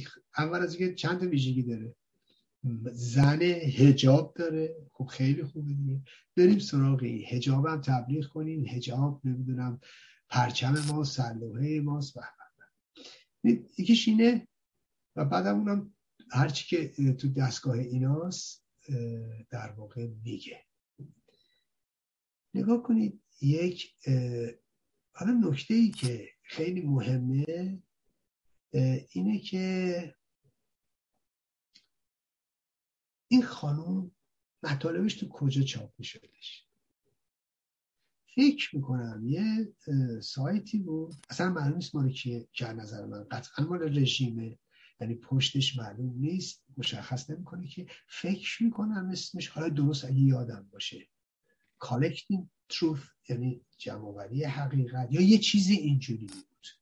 تروسشه که می‌دونم یعنی حقیقت ولی حالا جمعوری حقیقت بود یا یه چیزی توی این مایه ها بود. این مطالبش اونجا منتشر می‌شد. خب؟ و حتی اینکه رژیم ببینید رژیم نکبت اسلامی اینجوریه. خودش خبر می‌داد به خصوص در قضیه قاسم سلیمانی از این استفاده کردن. از قول این مطلب منتشر می‌کردن که بله طبق اطلاعات به دست رسیده چون اسمش هم خارجیه دیگه کاترین پرس شکدم و که بیش از صد امریکایی در حمله تلافی جویانه سپاه پاسداران به سایت به اون پایگاه عین الاسد در عراق در انتقام قاسم سلیمانی کشته شدن. بعدم شمشیر کشیده بود و بعدم ما پیروزیم زدیم می‌زنیم. آقا گفت امام گفت نمی‌دونم خب بعد رسانه رژیم استناد می‌کردن به این جریاتی که خودشون درست کردن و از زبون این منتشر می‌کردن در اون سایت خودشون که ولی معلوم نیست مال خودشونه ولی مال خودشونه. خب. از اون سایت های بینامونشون و بعد بودم بله خانم کاترین پرس شکتم ایشون بر اساس پلانی که کردن آخرین اطلاعاتی که به دست آوردن میشه از 100 تا نمی‌دونم آمریکایی در این حمله کشته شدن. خبر خودشون می‌دادن. به نام این بعد خودشون به این استناد می‌کردن جعلیات خودشون رو پخش می‌کردن. این شیوه بود که رژیم ازش استفاده می‌کرد از همین خانم از نام این خانم. از اون سایتی که عرض کردم سایت رژیم سایت مشکوکه هر کسی که پشتش معلوم نباشه صاحب این کیه و به کجا وابسته است؟ یعنی به کجا وابسته است؟ یعنی منظورم مشخصا ببینیم چه کسی پشت اینا. این خیلی واضح داستانش. که چطوری رژیم حرکت می‌کنه؟ چجوری رژیم میاد جلو؟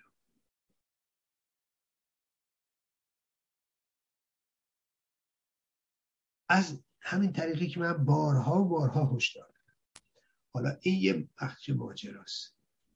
این یه ماجرای جدیدی که نبود که قضیه خانم پرس شکتن جدید نبود که چند ماه پیش این مسائل مطرح شده. اما چجوری این فعال شد؟ موضوعی که سه چهار ماه پیش بوده و اصلا تو فضای ایران نبوده تو فضای مجازی نبوده. هیچ کم راجعش هیچ حرفی نمی‌زده ایشون همین مطالبش رو برمی تو همون وبلاگ تایمز اسرائیل می نوشته ولی چه اتفاقی افتادی؟ یک کانال تلگرامی وابسته به احمدی نژاد وارد ماجرا شد. اون به این بالو پرداد خب؟ و این رو اوورد بالا. تو درگیری های درون رژیم. قبلا اگر الان آمد نیوز و اون فعالیت که موقع رولا زن می‌کرد یا آمد نیوز بود و اگر او زنده بود احمدی نژاد از این کانال استفاده می‌کرد کمان که قبلا هم می‌کرد. برای همین من می‌گفتم فاضلا و امنیتیه و فریب اینا رو نخورید. حالا آقای رولازم فکر می‌کرد خیلی زرنگه ولی دیدید که آخر تو تور اینها افتاد و, و بردنش و جانش رو روش گذاشت. فکر می‌کرد همه رو بازی میده فکر می‌کرد خودش خیلی زرنگه. اون اومد اینو علم کرد. خب. و این مسئله کرد. پای نظام مطرح بود. پای خامنه مطرح بود. اطلاعاتی که از بیت اصطلاح بیت رهبری می‌گرفته. آبرو حیثیت بر اینا نمونده بود خب. این همون فاضله های امنیتیه که میگم. بلا فاصله نه این خانم جاسوسی بود نه جاسوس نه یا مقابازی بود. نهایتش بود که آقا اینو دانش ایران رو هول کرده بودن و چه می‌دونم. که نه آخه که یه کسی که مقاله می که جاسوسی نمی‌تونه بکنه که. من قفه قبلا توضیح دادم آره. پشت سرش دستگاه امنیتی از طریق فردی به نام آتوسا شجاعی. این فرد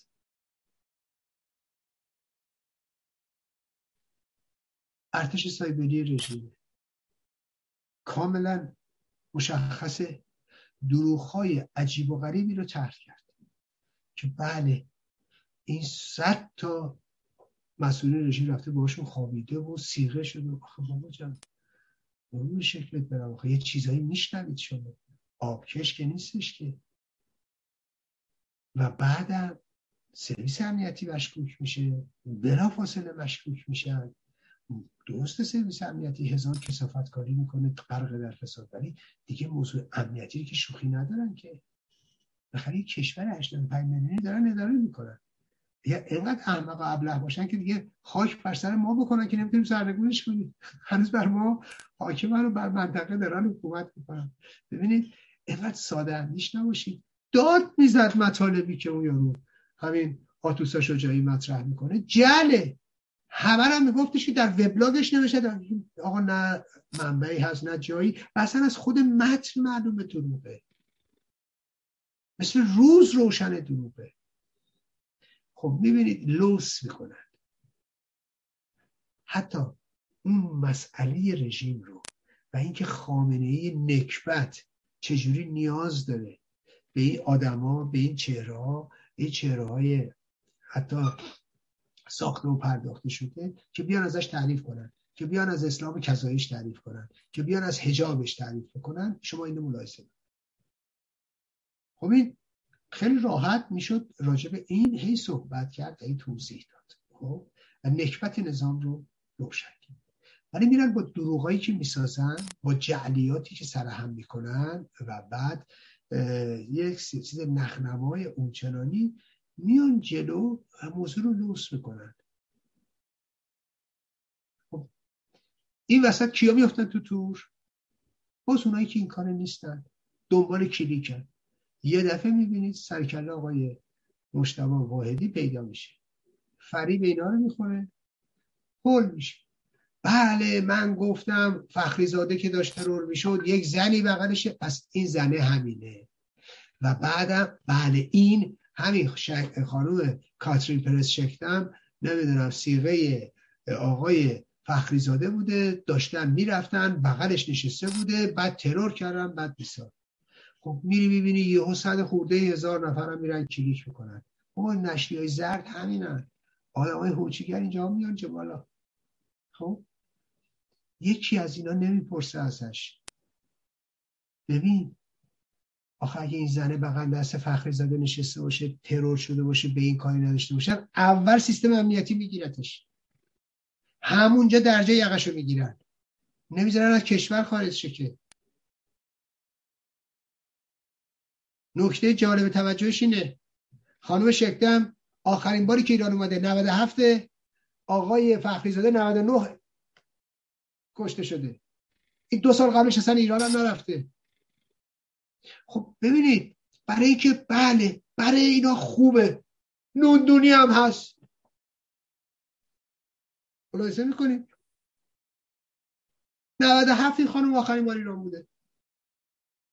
فخریزاده 99 کشته شده دیگه. یعنی خانم اصلا موقعی که اون کشته شده این خانم ایران نبوده با این حساب. معلومه نبوده. خیلی واضحه نبوده. پس این بغل دستش نشسته بود و سرش رو زانوی اون بود؟ من داستان سرایی پرت پلاس خب خب ببینید ما بعد بیانت هم خوششون میاد. خب ها اینجوری. ببینید به طور قطع و یقین همه اینا از این فسادها دارن. خب ولی وقتی شما اینقدر موضوع رو تنزلش میدی و بعد فکر می‌کنی اون سرویس امنیتی دیگه بیکار نشسته این خانوم هم اون یارو باشه و اینم تو صحنه و بعد یهو وسط اون خارج از شهر رو نمی‌دونم تو آب سرد و اینا این خانم یهو می‌تونه مثلا آب بشه بره تو زمین. خب آخه اینجوری نیست. خب میگیرنش اولا. یه خانم تو که اینجا بودی چجوری ترور شد؟ کی ترور کرد؟ ببینید اینجوری که نیست آخه. ولی ببینید متاسفانه اینه که اقلانیت از جامعه ما رخ بربسته. این فضای مجازی رو شما برید نگاه کنید. عکس این خانم معلومه فیلمش مشخصه. هر خارجی که اومده تو تلویزیون صحبت کرده بوده هر خارجی که اشوه بر اینا اومده بوده هر خ... یارو اصلا فارسی حرف می‌زنه میگن شکتا با نگاه کنید. یارو بابا این خانم شکتا یه دقیقه یه کلمه هم نمی‌تونه فارسی حرف بزنه. اصلا انگلیسی اصلا فارسی بلد حرف بزنه. خب چند تا برید تو فضا مجازی ببینید چند نفر نوشتن شکتا چون اصلا حتی نگاه به قیافه نمی‌کنه که زمین تا آسمون با این فرق داره.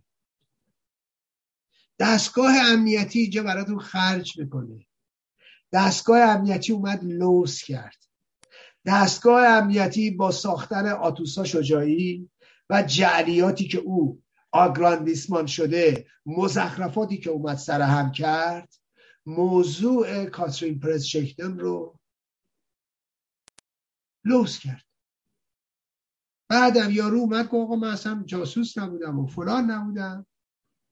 یهو همه چی فروکش کرد. همون نکبت هایی که تا دیروز خفخون گرفته بودن کیهان و نمی‌دونم عبدالله گنجی و چه می‌دونم خبرگزاری تصمیم و فلان همشون زبون در آوردن. همه اونایی که متهم بودن حالا شدن چی؟ شدن شاکی. طلبکار. ببینید مسخره است اینا. یه خورده عقلتون رو به کار بیاندازید می‌تونید بفهمید. ولی معلومه من هر روز می‌تونم هر روز می‌تونم از این اخبار جعلی درست کنم.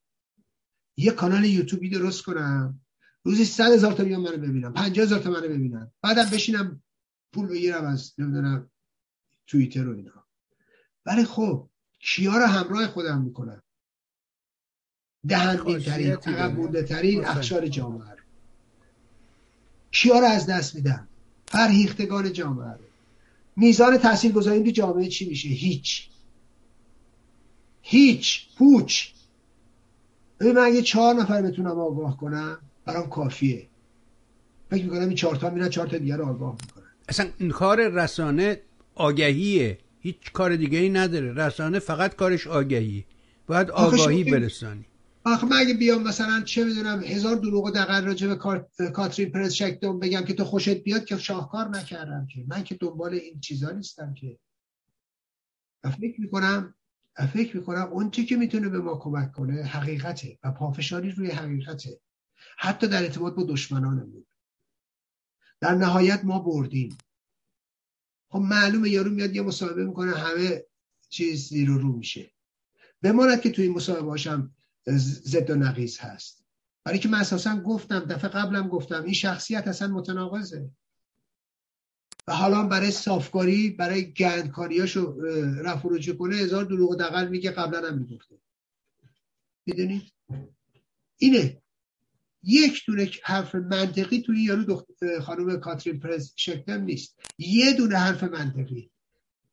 این که آقا چی شد رفتی با یه یمنی ازدواج کردی بعد طلاق کردی بعد چرا ایران اومدی بعد چرا شیعه بودی بعد چرا بعد دم از نمی‌دونم چای جمکران می‌زدی و پرچم سرخ جمکران و نمی‌دونم اخبار ویژه بیت رهبری رو می‌دادی بیرون و اینا.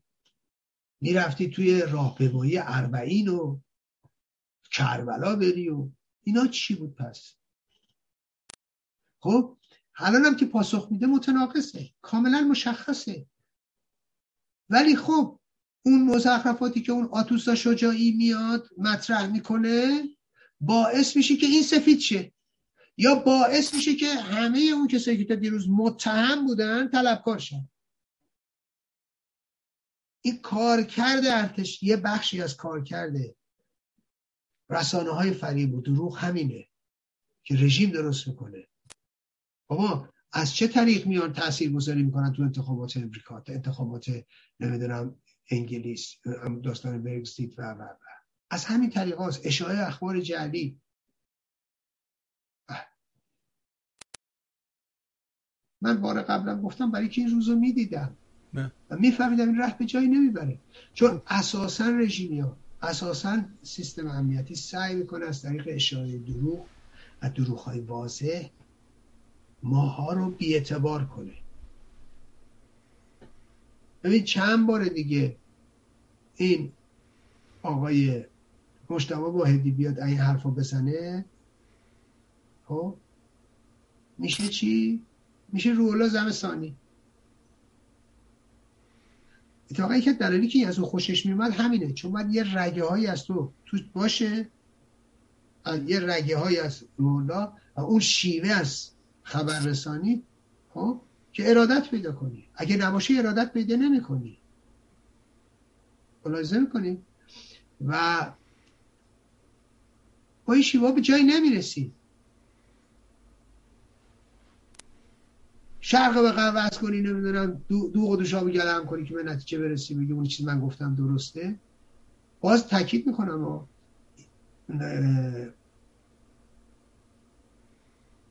من حرفم این نیستش که اون یارو مرتی که آقای فخری زاده آدم سالمی بوده ها نه از نظر من تقریبا می‌تونم بگم اینا هیچ کدومشون سالم نیستن.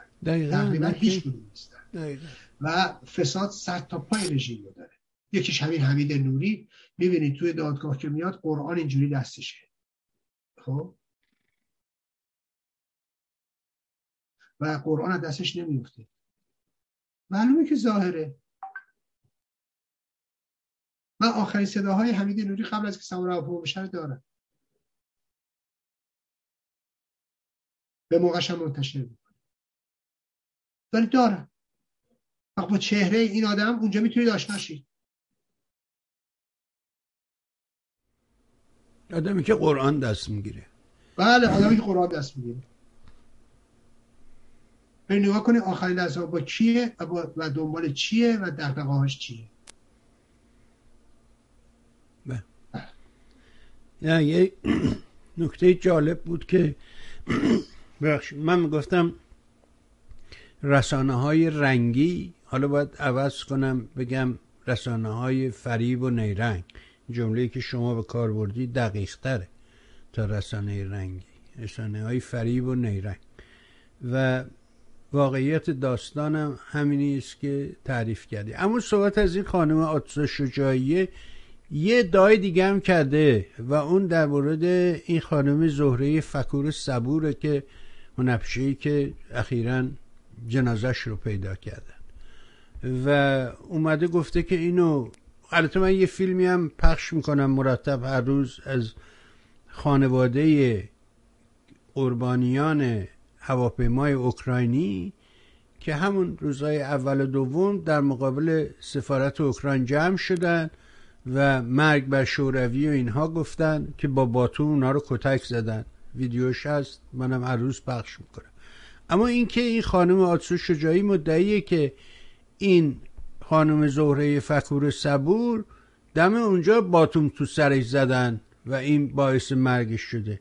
این رو کجای دلم باید بزنم آقای مستاقی خب ببینید این به خاطر همون به خاطر این چیه؟ این جریات رو مطرح می‌کنه. سایت ات... سایت امنیتی اوی خانم امنیتی همین زهره فک... زهره میم زهره. آتوسا شجاعی این امنیتیه. در واقع خود جریاتی است که دستگاه امنیتی منتشر می‌کنه. برای که اون افتضاحه این که مردم رو داره با باتون می‌زنه اون رو مخدوش کنه میاد میگه این با باتون کشته شد. خب؟ خب این که معلومه دروغه. این خانوم خانوادش هستن اطرافیانش هستن همه تاکید می‌کنن همسرش میگه جنازش به چشم پیدا کردن تو خونه بوده قرص خورده بوده دچار ناراحتی های روحی بوده دلیلش هم مشخصه. به خاطر اتهاماتی است که در فضای مجازی به او زده شده بود به لحاظ اخلاقی اونو با آدم های متفاوتی معرفی کرده بودن بوده همون امیر فردین که من قبلا هم بارها راجبش صحبت کردم و حالا این تحت فشار بوده. خوب به طب ایشون ازدواج هم کرده بوده همسری داشته حالا با خانواده همسرش با خانواده خودش تحت فشار روانی بوده. اگر یادتون باشه مصاحبه هم که داشت می‌گفت می‌گفت من اگر عقل امروز داشتم هیچ موقع هنرپیشه نمی‌شدم. چرا؟ چون وقتی شما در دید برید همه اعمالتون هم مورد توجه قرار می‌گیره. ایشون یه خانم عادی بود که ایشون موقع نمیمدن مردم برای گوش کردن که این با, کی هست با کی نیست با دوست پسری داشته یا با کدوم تهیه کننده بوده یا نبوده برن کلیک کنن یارو چند صد هزار تا بیننده داره. ملاحظه می‌کنید؟ برای که اینا چیزهایی است که مورد توجه عام است. ولی از چه راهی شما پول در میاری؟ از چه نون تو نون تو خون زدنه نون تو رنج دیگران زدنه. و شما ملاحظه بکنید که خب افراد شاید در مسائل خصوصی خودشون صدها کار بکنن که نخوان بیرونی بشه. ببینید اونجایی در ارتباط با عوامل رژیم این کار رو صورت بدید چرا؟ چون صاحبان قدرتن. و از قدرت استفاده می‌کنن از پول استفاده می‌کنن از امکانات استفاده می‌کنن. بعد میرن دنبال ایش و بعد مردم رو به شلاق می‌کشن. ببینید من اگه میام توضیح میدم راجع به حمید نوری و در واقع شرابخاریش و مشروب خاریش نه اینکه بخوام یه رازی از اون افشا کنیم نه حمید نوری شلاق می‌زنه به مردم. به دلیل شرابخوری ممنوع کردن برای مردم. حمید نوری اگه من میام راجع به دوست دخترش رو و, و, و, و صحبت می‌کنم راجع به فسخ و فجورش صحبت می‌کنم نه اینکه بخوام رازهای او رو برملا بکنم نه برای اینکه اینها همینو بر مردم حرام کردن. مردم به خاطر اینا به تخت شلاق میبندن. باعث مرگ چقدر آدما میشن باعث خودکشی چقدر آدما میشن. خب به این علتش آدم میاد افشا می‌کنه. نه چیکار داریم مردم؟ هر کی با هر کی می‌خواد بره. هر کی هر کی می‌خواد دوست بشه هر کی با هر کی می‌خواد ببینم رفاقت بکنه یا هر نوع رابطه‌ای با هم داشته باشن. به ما ربطی نداره. ببینید ولی کن اینایی که می‌بینید به اصطلاح همین آدما مثل امین فردین و اینا چون فساد جانی ها رو برملا کنید چرا؟ فساد فساد روحانیت رو برملا چرا فساد مسئولین قضایی رو امنیتی رو برملا نمی چرا این آدم ها چرا هنرپیشه ها چرا سلبریتی ها الا اینکه یه دستگاه امنیتی پشت اینا هست از راز زندگی اینا اونا با خبرن از همه پنهانکاری ها اینا مطلعن. اونا که میان این چیزا رو سر چوب می‌کنن. اگر نه اگه راست میگی اگه برای تو مهمه اگه برای تو اخلاق مهمه مثلا این خانم اخلاق زیر پا گذاشته یا اون آقا اخلاق زیر پا گذاشته. خب بی برو اخلاق آخوندا رو بگو اخلاق امنیتی ها رو بگو اخلاق قضایی ها رو بگو اخلاق سپاهی ها رو بگو. چرا میری راجب سلبریتی ها معلومه دستگاه امنیتی پشت این ماجرا هست خب این خانم رفته خودکشی کرده. یعنی برای لوس کردن موضوع زدن مردم در مقابل سفارت اوکراین این جعلیات رو میره دوباره کی؟ همین آتوسا شجاعی به چهره نامشخص میره اینو مطرح می‌کنه. دروغه حق باسیه اصلا چنین چیزی نیست. می‌دونید یادم یه چهار پوزه سال قبل شاید حالا درست خاطرم 13 نه بکنم دوربر 86 هفته. الان درست خاطرم نیست. همین حدود است یه کسی پیدا شد غزل امید. کانادا بوده بعد اومده بود امریکا. یه کتابی هم نوشته رو کی کی من تجاوز کرده کی کی تجاوز کرده. همش هم جعله. شوکت اسم اصلی اینم هست شوکت قزنفری من قبلا اینو نقد کردم. رفته بود یه تلویزیون آمریکایی به دروغ و دقل نمی‌دونم یه, تظاهراتی بود زنان اون تو بهارستان داشتن. نمی‌دونم یه اسم جعلی درست کرده بود که بعد این خانم رو گرفتن تو زندان با چوب بیسبال. فکر کنید چون امریکا بیسبال برای مردم مهمه میگو با چوب بیسبال به این تجاوز کردن و این مرده. میگو اسمش چی بود؟ نمی‌تونم بگم. خب؟ این شده بود خونخواهش کی به تو گفته؟ خانوادش خب بعد همین خانومه که سینه چاک بوده و و و و و یهو من همون موقع گفتم آقا این اعتماد نکنید این حقواز شیاد معلوم همش. احمدی نژاد رفت آمریکا سینه چاکش همین شوکت قزل بود همین قزل امید بود همین آدم. اونجا یه روسری از کلش کرده بود رفت و جلو احمدی نژاد نشسته بود.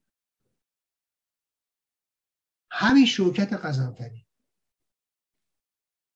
ببینید عزیزان وقتی میگم فریب این حق بازار رو نخورید برای که من مومو تو این راه سفید کردم. یه چیزی دیدم و می‌دونم میگم. و انهای مختلف اینا سعی می‌کنن که وارد این ماجراها بشن. یارو او تجاوز چوب بیسبال. حالا بیا بگی چیه؟ حقوق میان میگن بله اینا نمی‌خواستن جاسوس ها مطرح بشن. خب اینا اتفاق خود رژیمی ها میان ها. ببینید سر همه حملاتی که به من میشه یکیش تو رژیم خود رژیمیان با انواع اقسام اسامی وارد میشن. یکی فرقه رجبیه که هر جفتشون از یه آبش خورن. ارتجاع غالب ارتجاع مغلوب. و در مقابل همه این روشنگری ها به اینا فشار میاد. چون دست اینا رو خوندم و می‌دونم. ببینید بارها و بارها خواستم به خود من از این کارا بکنن حتی در ارتباط با دادخواهی ها. دروغ و دقل های عجیبی مطرح می‌کردن. هنوز هم می‌کنن. ولی خب هناشون پیش من رنگی نداره. چون من به این مسائل آشنا. چقدر اومدم راجع به این موضوعات؟ در ارتباط با روح الله زم گفتم. ولی به خرجش نرفت. ولی خب می‌بینید دیگه. بعضی خوششون میاد.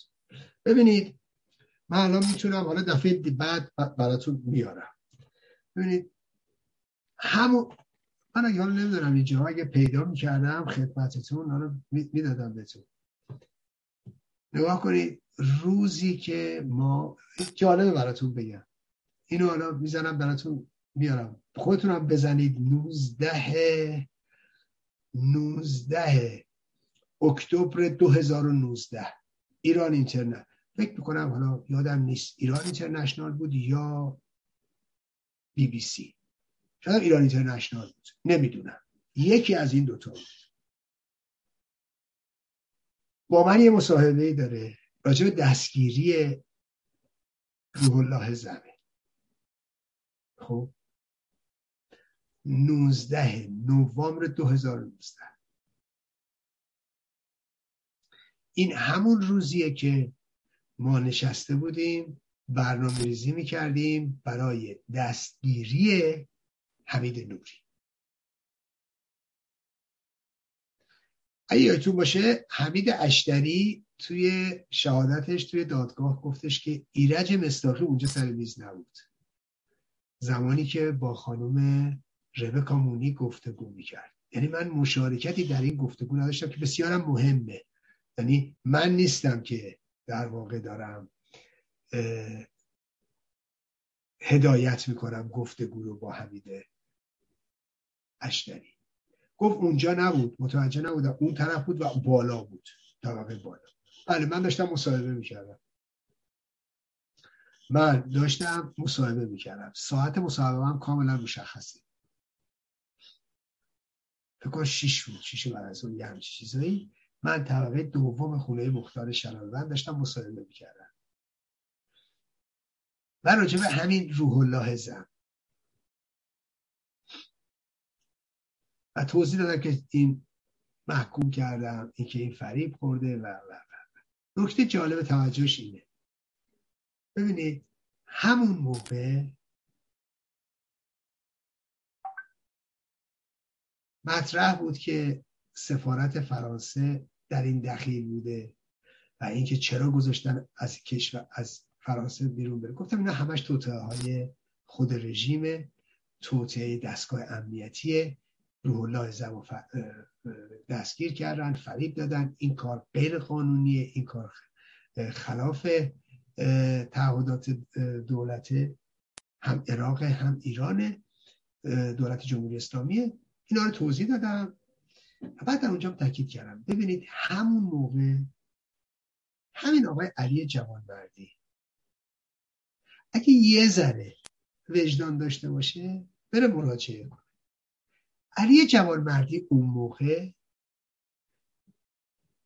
تاکید می‌کرد که روح الله زم فریب پدرش رو خورده و فریب خواهرش و خانوادش و اینا دست داشتن در دستگیری روح الله زم و در کشوندنش به من در همون گفتگو گفتم محال چنین چیزی باشه. محال خانواده زم در این کسافتکاری دست داشته باشد برای اینکه سرویس امنیتی محال ممکنه از خانواده استفاده کنه. در این نوع موارد. چرا؟ چون ممکنه که خانواده در اثر عواطفش یه دفعه بزنه و لو بده قضیه رو. به همین دلیل از طریق دیگه عمل می‌کنن. و از نظر من مطلقا آقای روح پدر روح الله زم و خانوادهش در این مسئله دخیل نبود خب برای من سوالم اینه. حقایق مشخص شد؟ الان هم معلومه خانواده زم و پدر روح الله زم چجوری از این مسئله آشفتن و چجوری دارن به زم خودشون تلاش می‌کنن برای خونخواهی فرزندشون. خب. آقای علی جوانمردی یه دفعه عذرخواهی کرده؟ از این سیاهکاری که راجع به اون خانواده کرده بود؟ اما خانواده دردمند؟ نکرده که. ولی من دفاع کردم از خانواده زمان. همون روزی که داشتیم نقشه میریختیم برای دستگیری حمید نوری. اتفاقا بارها به حمید اشتری و بارها به دیگر دستندرکاران و دوستانم هم گفتم که من می‌خوام با دستگیری حمید نوری. حتی یه تو دهنی به کسانی که روح الله زمان رو بودن هم بزنم بارها و بارها به این مسئله اشاره کردم بارها گفتم که می‌خوام دست رژیم رو هم رو کنم. خب شما از همون شما از همون جملاتی استفاده کردید دقیقا که جمهوری اسلامی بر علیه زم استفاده کرده بود. نشون بله اینو. در یک عملیات پیچیده. پیچیده، گفتگو آره. شما بارها گفتم. آره. همون موقع توی تیوی هم بارها گفتم. مثلا یکی از اهدافم. ولی من می‌خوام از شما بپرسم. یه دفعه شده علی جوان مردی در عرض این دو سال و نیمی که روح الله زمو گرفتن و بعد کشتن. یه بار اسخایی این خانواده درمندش کرده باشه. نکردن که. تازه نل وارونم می‌زنه.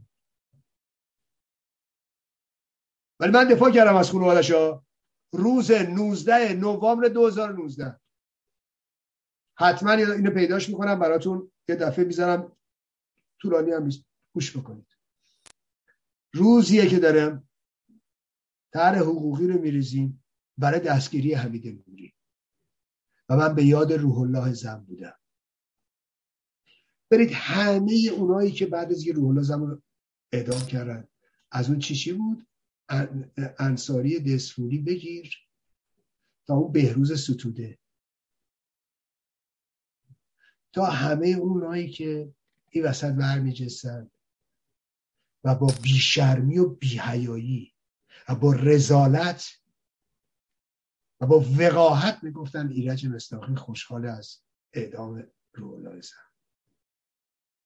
تازه از من طلبکار بودن منی که تو کتابم از روح زم و از حقش دفاع کردم. و پروسه حقوقی دادگاهش زیر سوال بردم و وکیلش رو که همدست قاتل بود و همدست قاضی بود. ببینید برای که اینا که شرافت نداره که. دنبال منافع سیاسی هست. شما فکر کنید اینا دوستدار روح الله زمان ببین از روزی که زمان گرفته بودن تا روزی که ادامش کردن خفه خون بودن ها. خفه خون.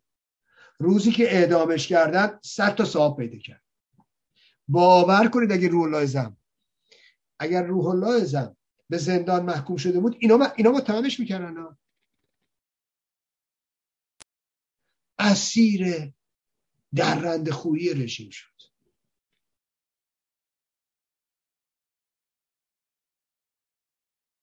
قربانیش کردن. قربانیش کردن. دیدید چه جوری سینه چاک می‌دادن برای روح الله زم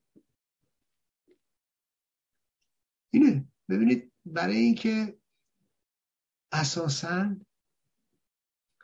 یک کسایی رو هم دارن میارن به عنوان کارشناس. یک کسایی رو هم دارن میارن به عنوان تحلیلگر. اینا رو آب می‌کنن به ملت. این رسانه ها رو آره اینا رو از کجا پیدا می‌کنه آقای مستاقی شما تو این تلویزیون. رفت آمد داری؟ اینا رو. چجوری پیدا می‌کنه والا نمی‌دونم بعضیشون که کمندی هن. با کمند می‌زنن پیداشون می‌کنن. چه می‌دونم؟ ببینید آقای بیبانی بعضی از رسانه ها هستن برای اینکه کلیک بخوره میرن آدم چجوری پیدا می‌کنن؟ میارن. آقا اون فومنی رو ناخونده. زاره فومنی. این عنصر کثیف امنیتیه. عنصر کثیف اطلاعات سپاه منبع اطلاعات سپاه جرسومه فساد همه جور فسادی در این هست. خب برید ببینید میرن میشینن تو تلویزیون شهرام و همایون با این عنوان اپوزیسیون میشینن با هم دیگه بحث بکنیم راجع به اپوزیسیون. خجالت آوره. شما برید خانم اختر قاسمی ازش خواستن تو این برنامه شرکت کنه اعتراض کرد. نسبت به حضور این آدم. دیدی چه شامورتی بازی شهرام همایون در آورده. ای خاک بر سر من. ببینید برای اینکه چهار تا مشتری پیدا کنن کلیک بخوره همه کار می‌کنن. حتی یه عنصر امنیتی مثل زاره فومنی که منبع اطلاعات سپاهه. منبع اطلاعات سپاهه. هر موقع بخواید ببینید خط اطلاعات سپاه الان چیه؟ زاره فومنی ببینید کیو چیکار می‌کنه. اینو میرن ور می‌زنن میارن به عنوان اپوزیسیون غالب کنن. از اون طرف مهدی خزعلی می‌دونید ببینید تازه بشینن راجع به موضوعات اپوزیسیون صحبت کنن. یه جا شما رو دارن میارن طرف هم میارن در مقابل همدیگه اون می‌خواد در رژیم حمایت کنه شما می‌خواد بکوبیش. اون یه بحثه. ولی 14 15 نفر میارن میگن نفر یه دقیقه وقت دارین. خب این بعد راجع به اپوزیسیون آره صحبت کنیم. یعنی یارو میشه اپوزیسیون.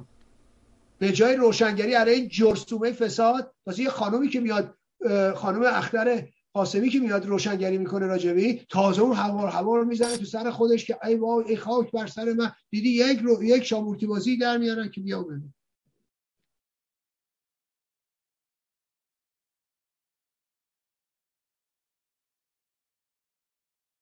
خب شما می‌بینی. همون خزعلی به جاش که می‌رسه میره بغل پشت نمی‌دونم خامنه یا همین زاره فومنی جفتشون سر جفتشون سر قاسم سلیمانی پشت سر خامنه‌ای واسه دارن نماز می‌کنن چون اونجا جای جاشه. که هر کی باید جایگاه خودش نشون بده. بله؟ در هر صورت. اینا رو گفتم برای اینکه بدونید وقتی که من خدمتتون عرض می‌کنم همین داستان کاترین پرس شکتمو کی تو بوخ کرده؟ حالا به هر ترتیبی شا کانال سرانه کانال کوچه. حتی گاه تشکیک در امر. مطرش می‌کنن بالاش میارن تشکیک در امر. اگه اتفاقی افتاد بعد بگیم ما گفتیم ما کرد دوستان عزیزم کانال سرانه کانال کوچه مادامی که ماهیت گردانندگانش مشخص نیست مشکوکه. هر کی می‌خواد باشه باشه. مشکوکه. ما باید ماهیت گردانندگان این رو بدونیم. مثل تمام رسانه های دیگه. هر رسانه ای که با ماهیت گردانندگانش آشنا نیستید بدونید مشکوکه. حساب مشکوک روش کنید. وگرنه در عصر رسانه در عصر شفافیت. چه دلیلی داره شما ندونید؟ پشت این کانال خبری چیه ما می‌تونیم داوری کنیم. لاخر بدونیم این حرفی که میشنویم مال کیه؟ بحث خبره. راجع به همه چی تشکیک می‌کنی یا راجع به همه چی تبلیغ می‌کنی؟ اول از همه خودت زیر سوالی. مهمم نیست به کجا وابسته هستی مهم اصلا نیست. به شرقی به غربی به رژیمی. مهم نیست. مادامی که ماهیتت مشخص نیست مشکوکی. و نباید مورد اعتماد واقع بشی این حرف منه. توصیم به عزیزان اینه. درس بگیرید. از اشتباهات درس بگیرید. از ضربات درس بگیرید اگر اگر اگر اگر اگر. یادت هست که حالا راجع به این گفتی بذار من یه تیکه رو ورزه برسونم و اون داستان معادی خواه بود در همون ابتدای جمهوری اسلامی که وزیر ارشادش گذاشته بودن. اون موقع هنوز ارشادم تازه کرده بودنش ارشاد اسلامی از فرهنگ و هنر.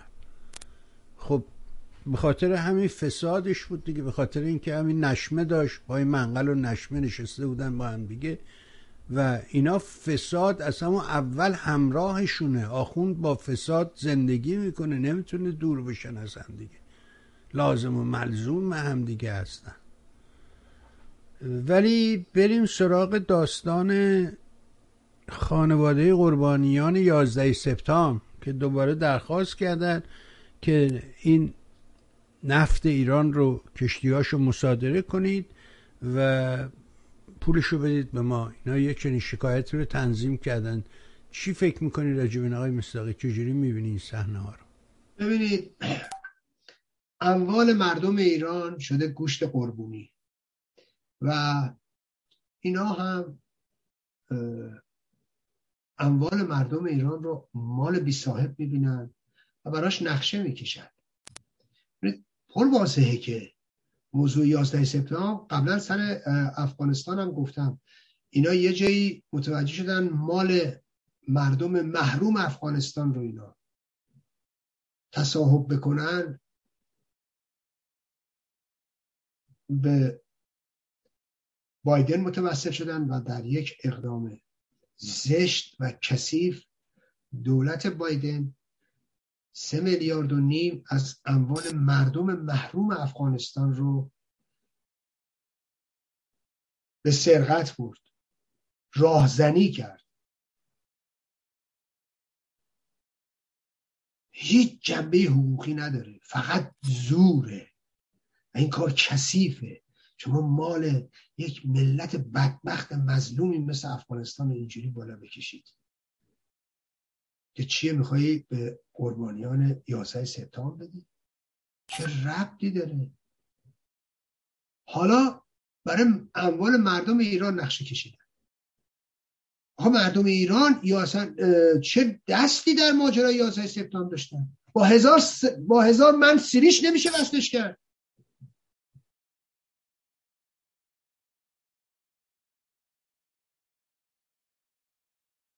نمی‌دونم ما وقتی رفتیم زدیم القاعده یا رو همه رو اومدن اومدن از ایران در خب این چه ربطی داره به 11 سپتامبر؟ این یه موضوع بعد 11 سپتامبره.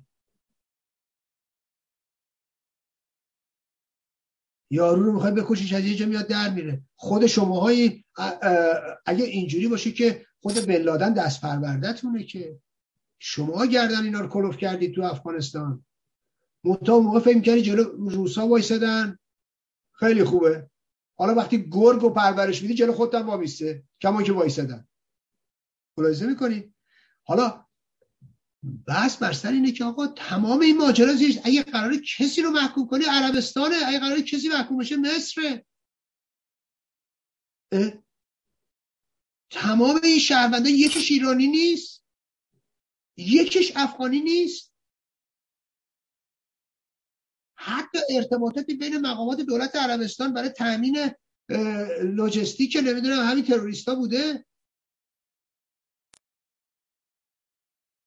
یعنی همه تو آلمان بودن؟ هسته تروریستی تو آلمان بوده؟ می‌دونید؟ معلومه هیچ ربطی نداره. اینا مال رو مال بی صاحب افتادن. هر روز نقشه می‌کشن. امروز اگه یه نظام نکبت اسلامی برای اینا حاکمه که ربطی مردم ایران نداره که. حالا اساسا موضوع 11 سپتامبر ربطی نداره. آقا که همه چی که به همه چی نمیشه بس کرد که رژیم جمهوری اسلامی قراره تاوانی پس بده. سر خیلی جا باید پس بده. که نداده. که به خاطر سازش همین دولت امریکا نداده. ولی تو 11 سپتامبر مثلا ربطی نداره. اینه که به نظر من شدیدا باید در مقابل این خواسته ها و این باجخواهی ها و این قارت اموال مردم ایران بایستی ایستاد. به خاطر نظام نکبت اسلامی که اونا ما تن بدیم به این بیعدالتی ها که اونم از حق مردم ما اونم از حق مردم محروم ما. کما که همینا بسیار از همین اپوزیسیون سکوت کرد در مقابل قارت اموال مردم افغانستان توسط دولت بایدن و باجخواهیشون و قارتگریشون و سرقت پول مردم افغانستان. حالا تعمیمش دادن به نمی‌دونم پول مردم ایران یا مصادره نفت مردم ایران. آقا نباید بذاری نفت اونجا بیاد نباید رژیم بتونه نفت بفروشه. نه اینکه رژیم نفت بفروشه بعد پول رو بری غارت کنی. نه اینکه نفت ایران رو بردارن بیارن تو بری غارت کنی که. ما که خواهان این نیستیم که. نفت نفت مردم ماست نفت نفت ماست نفت نفت محرومینه. نباید بذاری اینا بفروشن. نباید از اینا بخری. نباید بذاری اینا معامله کنن. نه اینکه نفت رو بردارن بیارن اون سر دنیا بعد تو بری نفت رو مصادره کنی بعد بری بدی به این گردن کلفتا بخورن. نفت ماست مال ماست. اگه قرار کسی هم از این پول بهره ببره امریکایی راست میگن این نفت اونا بگیرن بدن به بدن به نمی‌دونم جامعه ایرانی بدن به پناهجویان ایرانی بدن به دردمندای ایرانی. چرا گردن کلفتی بدن اونجا که هیچ ربطی نداره؟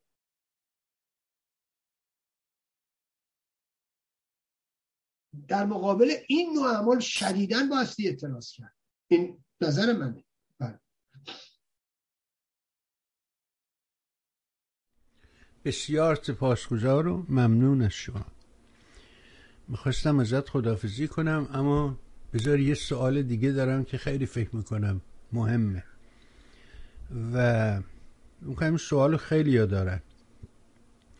فکر می‌کنید چرا اسرائیل تو ماجرای اوکراین هیچ موضع قاطعی در برابر روسیه نمی‌گیره؟ تو رفتن با هم حرفم می‌زنن ولی نمیشنویم جایی اعتراضی است. موضع گیری. چرا؟ خیلی خیلی خیلی طبیعیه.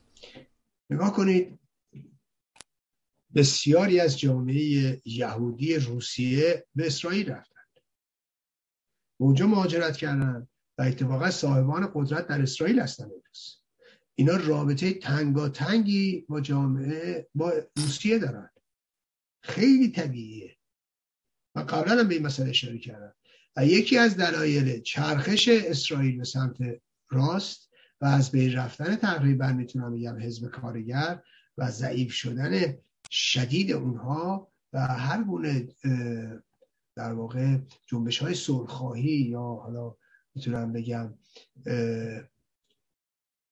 تقریبا می‌تونم بگم مترقی در اسرائیل. دلیلش همین وجود همین آدم هاست پول عظیمی که میارن ثروتی که میارن قدرتی که آوردن و یه چرخش عظیمی در جامعه اسرائیل هم به وجود اومده. البته یکی از دلایل اصلی که اینها می‌تونن اونجا پاهم بگیرن نظام نکبت اسلامی است و خطراتی که متوجه اسرائیل می‌کنه خطراتی که متوجه جامعه یهودی می‌کنه و تلاشی که برای نابودی یهودیان می‌کنه. ببینید من یه موضوعی خدمتتون میگم. اساسا اساسا نظام نکبت اسلامی به دنبال پاکسازی قومی هم هست. این رو بگم اگه دستشون برسه میگن گربه مسکین اگر برداشتی تخم گنجشک از زمین برداشتی. آن دو شاخ گاو اگر خر داشتی نسل انسان از زمین برداشتی. این اصطلاح عامه است. ولی واقعیتیه. این قدرت نشتن محمد زمانی که یادتونه قدرت پیدا کرد دمار از روزگار یهودیان در آورد و نسل اونا رو در عربستان از بین برد. اگر این قدرت داشته باشن چنین نمی‌کنن. حالا این خواستم منحرف نشم. رابطه جامعه یهودی اسرائیل با روسیه. شما می‌بینید در روزهای اولم هشدار میدن که روزها از طریق اسرائیل پولشویی می‌کنن. واقعیت این آبراموویچ رو ببینید. همین جامعه یهود دنبالش افتاده بود که آقا اینو تحریمش نکنید. چرا؟ چون اینا خب پولهای هنگفتی رو هم اونجا سرمایه گذاری می‌کنن یا کمک مالی می‌کنن. ولی در ازاش می‌تونن پولشویی کنن. ببینید اینا بی خودی که پول خرج نمی‌کنن. آبراموویچ اینا اول از اون که آدمایی که همین اولیگارش های روس نزدیکان پوتین هستن. با قارت اموال مردم روسیه اینا به آلافولوف رسیدن. کشتی های آنچنانی قایق های آنچنانی ثروت های آنچنانی به هم زدن. حالا یه مقدارش هم برای اینکه می‌دونن یهودیان و جامعه یهودی در دنیا از قدرت برخوردار اسرائیل همینطور. برای خودشون هم پشتوانه درست کنن هم از اون طریق پولشویی می‌کنن. ببینید اسرائیلیا به دنبال منافع خودشونن. به خاطر اینکه اسرائیل رابطه بسیار نزدیکی با جامعه روسیه داره.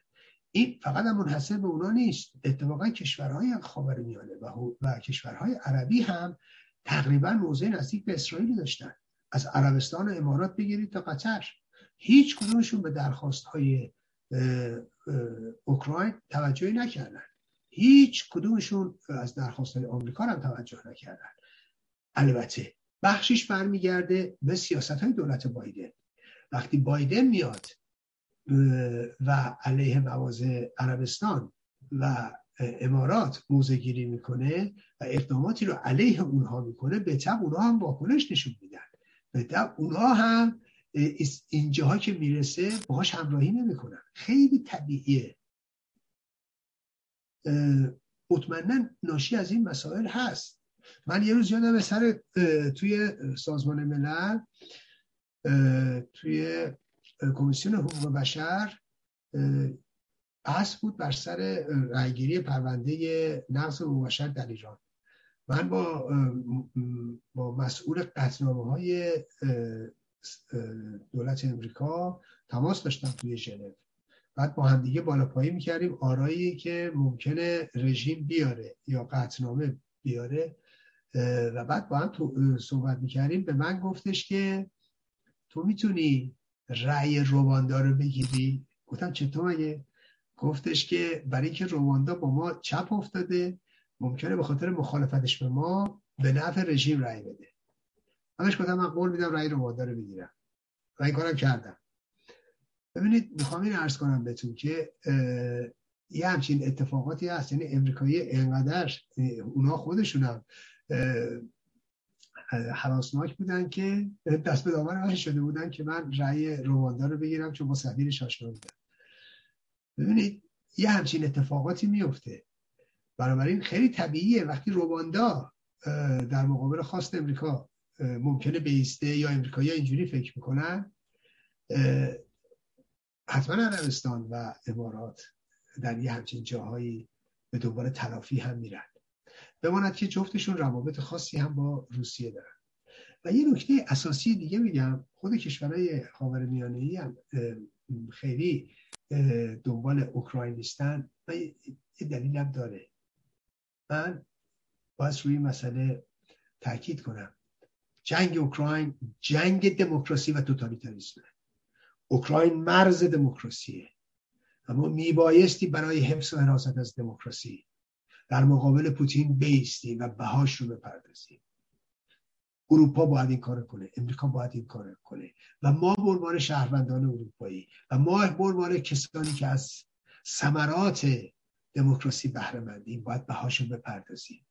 اگر جایی با گرونی مواجه میشیم با کمبود مواجه میشیم با فشار مواجه میشیم بایستی بپذیریم. این بهایی است که ما برای دموکراسی میدیم. ما از ثمرات دموکراسی بهره مندیم ما امروز همه ماها ماهی که دادخواهیم ماهی که دادگاه حمید نوری رو در استکهلم برگزار می‌کنیم از ثمرات دموکراسی برخورداریم. شما فکر می‌کنید در جامعه مافیایی روسیه امکان این کار ما داشتیم؟ چرا تو سوئد می‌تونیم اینجا مهد اینجا مهد دموکراسیه. حکومت قانونه. دستگاه قضایی مستقله. ما ازش بهره ما از دموکراسی بهره ما زعفا از دموکراسی بهره می‌بریم. ما زعفا از حقوق بین الملل بهره می‌بریم. ما میبایستی مدافع حقوق بین الملل باشیم ما میبایستی مدافع حقوق دموکراتیک باشیم ما باید مدافع دموکراسی باشیم ما باید مدافع حکومت قانون باشیم ما زعفا قدرتمندان از حکومت مافیایی. از حکومت توتالیتر از حکومت غیر دموکراتیک از حکومت غیر پاسخگو استفاده می‌بره. و هر چی که ما به دموکراسی به حکومت قانون به قدرت پاسخگو نزدیک بشیم بیشتر بهره می‌بره بنابراین اینجا با... اینجا باز توجه کنیم. حالا همه اینو گفت. معلومه کشورهای حوزه خلیج فارس اینا به دموکراسی مثل جن بسم الله هم ربطی نداره. دل نمیسوزونه برای دموکراسی. اصلا براش مهم نیستش که حالا پوتین باشه یا اوکراین. اوکراین باشه یا روسیه. مثلا حالا روسا بیان اوکراین هم بگیرن. خب چی میشه؟ مثلا دموکراسی رو هم اونجا زیر رو کنم چی میشه؟ یکی یکیش به نفع همین نداره کشور عربستان یا یا امارات یا قطر یا امثال اون که اساسا به دموکراسی کاری ندارن. برای همین ما باید دل بسوزیم. خب این یکی حالا می‌رسیم اسرائیل. اسرائیل حکومتش کاملا متفاوت از این حکومت هست اونجا یه حکومت دموکراتیکه. یه حکومت پاسخگوه. منتها اسرائیلیا به خاطر موقعیتی که دارن وضعیتی که در سطح بین المللی دارن سعی می‌کنن در اینجا بر اساس منافع خودشون حرکت بکنن. این مسئله است. قبلا هم نشون دادن. مثلا من یه نمونه خدمتتون میگم مواردی که خودم از خیلی از نزدیک تو جریان مصاحبه کردن. ببینید این ساواکی هایی که بعد از انقلاب رفته بودن اسرائیل.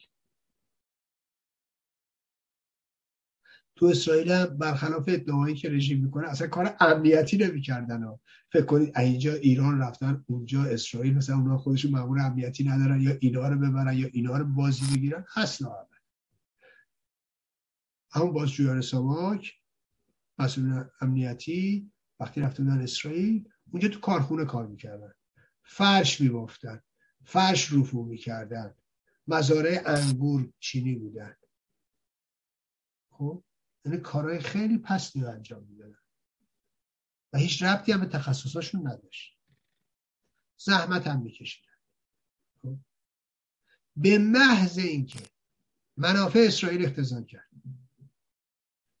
رژیم فشار نیاره رو جامعه یهودی ایران. بلا فاصله اینا رو افرادشون کردن. از اسرائیل. خاطر منافعش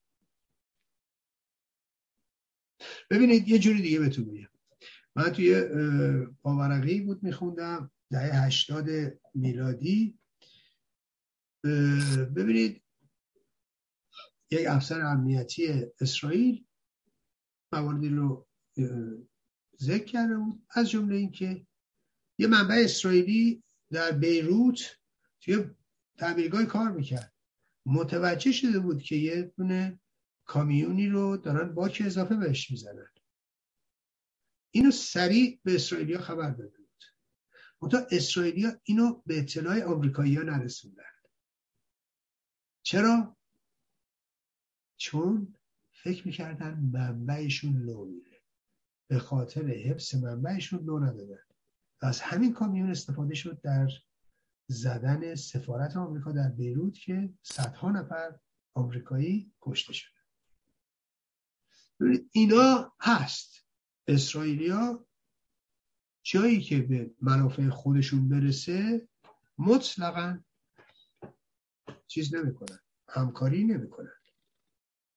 ولی خب خیلی جاها شما ملاحظه می‌کنید جایی که منافع اون اختزام می‌کنه اساسا این اسرائیلی ها هستن که پیش قدم میشن. نمونهش تو همین بلژیک. شما یه هسته چهار نفره تروریستی هست. سه تاش مزدورای رژیم تو فرقه رجبی هست سینه چاکای رجبی هست نفر چهارمش هم دیگه خود محمور سفارته دیگه نمیشه. اگه ده تا بود ده تاشون می‌شدن عوامل همین فرقه. سه نفر از نزدیکان فرقه رجبی که بسیار بسیار هم رابطه نزدیکی داشتن تمامشون مزدورای رژیم بودن و در یه هسته تروریستی بودن. کی اینو داد؟ اسرائیل به اروپایی. این کار داره تو اروپا تو اسرائیل هم تو اروپا انجام میشه ولی سرنخش اسرائیلی به دست بودن البته باز هم من فکر می‌کنم این سرنخ رو از یکی از باز هوادارای فرقه رجوی که در تلاویو دستگیر شد موقع بازگشت از اسرائیل. این بابا یکی از عوامل فرقه رجوی بود. به عنوان جاسوس رژیم در اونجا دستگیر شد در اسرائیل. و یکی از این عوامل خب که توی این هسته تروریستی دستگیر شده بود پیش اون کار می‌کرد. اما فکر می‌کنم گراش اون داده. و اسرائیل به این ترتیب هسته تروریستی رژیم در بروکسل و پاریس رو تونست دنبال بکنه و همه رو دستگیر کنه. ولی کار اسرائیل بود.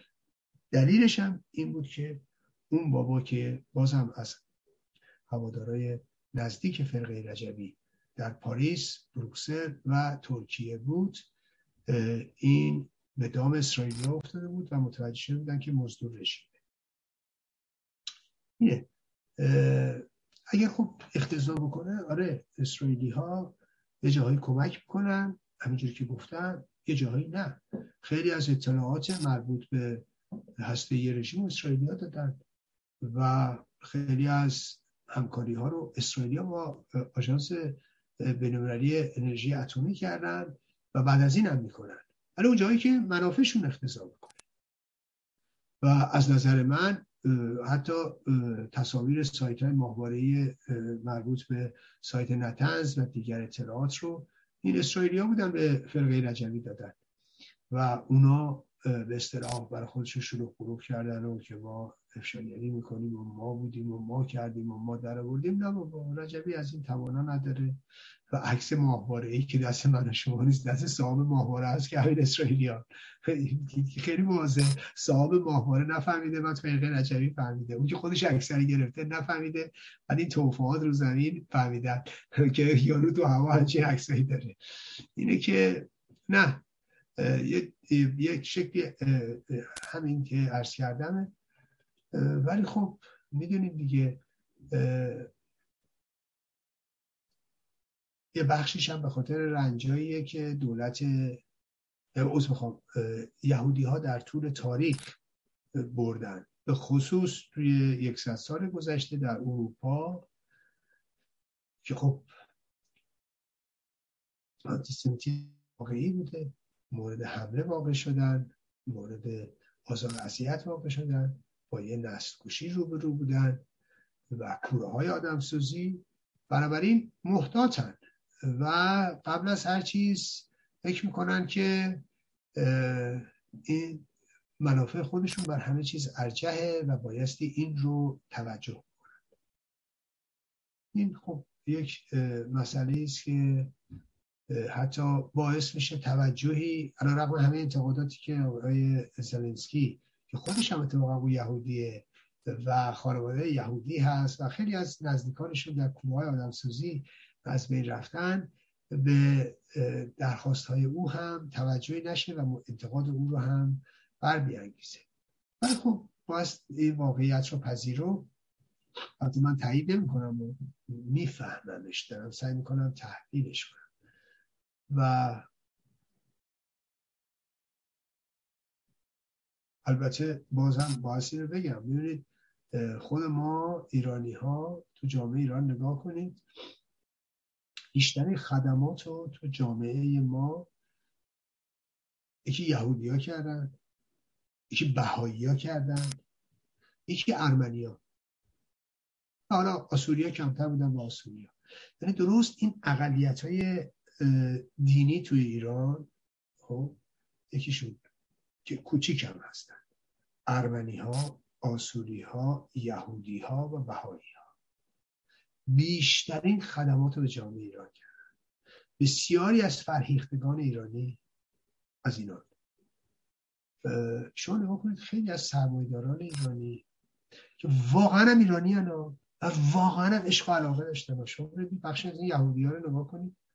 بخشی که نه غالبا یهودی ها نگاه کنید با چه عشقی از ایران حرف می‌زنه.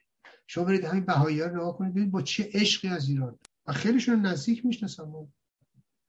برید شما نگاه کنید مثلا ارمنی ها رو. من رفقای ارمنی داشتم از همون قدیم هم مدرسه هم کلاسی رفیق نزدیک ارمنی ها. تو با چه عشقی از ایران صحبت در حالی که کشور ارمنستان بغل اون بود یعنی واقعا تو دین دینش ایرانی بودن آسوری ها رو برید نگاه کنید. اینه که واقعا جامعه ایران یه جامعه رنگارنگی هم بود و یک کاش باز می‌تونستیم ما در کنار هم باشیم.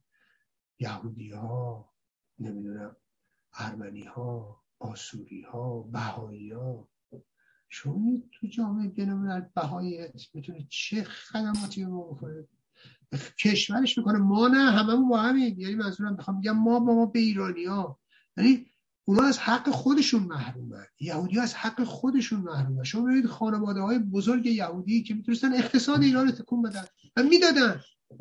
بهرش کی می‌برد؟ آقای خونه ای که اینجا بهره ای ثروت یهودی که تولید می‌کنی ثروت نتیجه کی بهرش بره جامعه ایران.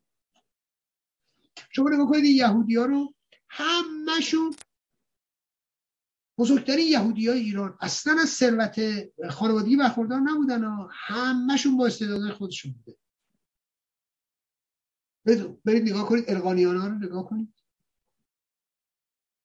این کجا در می آوردن چه جوری در می از این جامعه هیچ کدومشون هم به قدرت آنچنانی دسترسی داشته باشن مال اینو بخورن مال اونو بخورن بدا مثل این ثروتمندای یک شبه روسا هستن که به قدرت یعنی با سوء استفاده از قدرت اینا پولدار شدن. مگر نبوغی نداشتن. یهودیایی که تو ایران پولدار شدن بهایی‌ها که پولدار شدن اینا نبوغ داشتن. حالا ارمنیا کمتر پولدار بودن. بیشتر صنعتگر بودن. هیچ چیز خدماتی به صنعت ایران کردن. چقدر آدمای سالمی بودن. و خیلی باشون زندگی کردن. و چقدر آدمای سالمی بودن. و چقدر آدمای منصفی بودن. و چقدر آدمای دوست داشتنی بودن. و چقدر رفقای خوبی بودن. این از ارمنی که من خودم میشناختم و آسوری ها همینطور. اینه که خب حالا متاسفانه خیلی از همین یهودی های ما هموطنان عزیز مجبور شدن رفتن به اسرائیل. و همشون هم دقدقه میهن و ایران و اینا رو دارن. حالا شاید همه نباشه. غالبا اینطوریه دیگه. وقتی آدم خیلی موقع از میهن خودش شاید دور شه یواش یواش خیلی چیزا یادش میره. ولی واقعا تو اینا اینجوری نیست.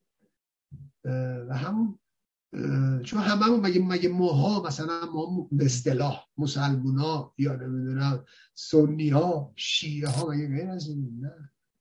ما همینیم. چون همه از یه آب و خاکی در کنار هم بودیم در کنار هم زندگی می‌کردیم. امیدوارم یه روزی دوباره فرصت بشه که جامعه رنگارنگ ایران بتونن همه در کنار هم باشن. و در کنار هم زندگی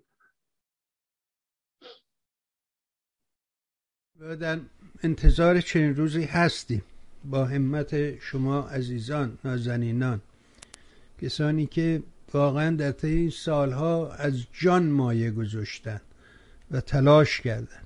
حاصلش رو می‌تونیم تو همین جنبش دادخواهی ببینیم. آقای مستاقی بسیار ازت ممنون و سپاسگزارم. مثل همیشه از اینکه مهر می‌کنی و این فرجه رو در اختیار ما قرار میدی.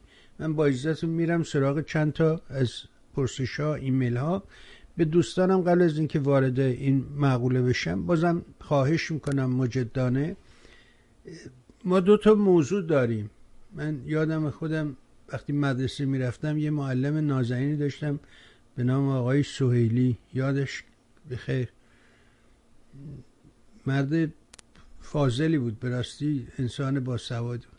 گاهی که من دست بلند می‌کردم اول می‌گفت تو سوال داری یا مطلب داری؟ اینا دو تاست. شما لطف کنید عزیزان اگر سوال از سوالتون رو بفرستید. مطلب اگر دارید بفرمایید. من یه وقتی در اختیار شما قرار میدم. شما بیاید اینجا هر جوری دلتون خواست مطلبتون رو ادا کنید ولی در این فرصت کوتاه واقعا جای اینکه من مطالب شما رو بخونم نیست. ولی اگر پرسشی کوتاه منظور بفرمایید حتما مطمئن باش که پرسش شما رو مطرح خواهیم کرد.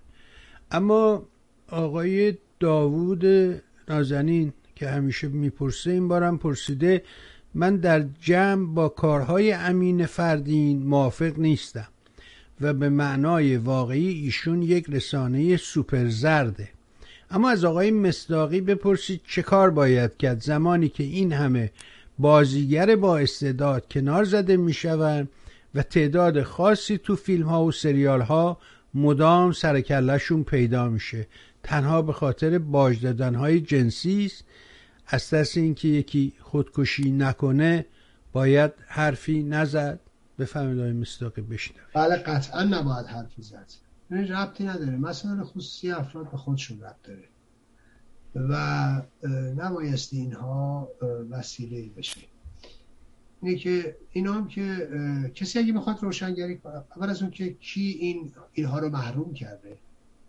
نظام نکبت اسلامی بنابراین کسی که راست میگه و کسی که به دنبال روشنگری هست بره مال آخونده رو افشا کنه. بره مال سر...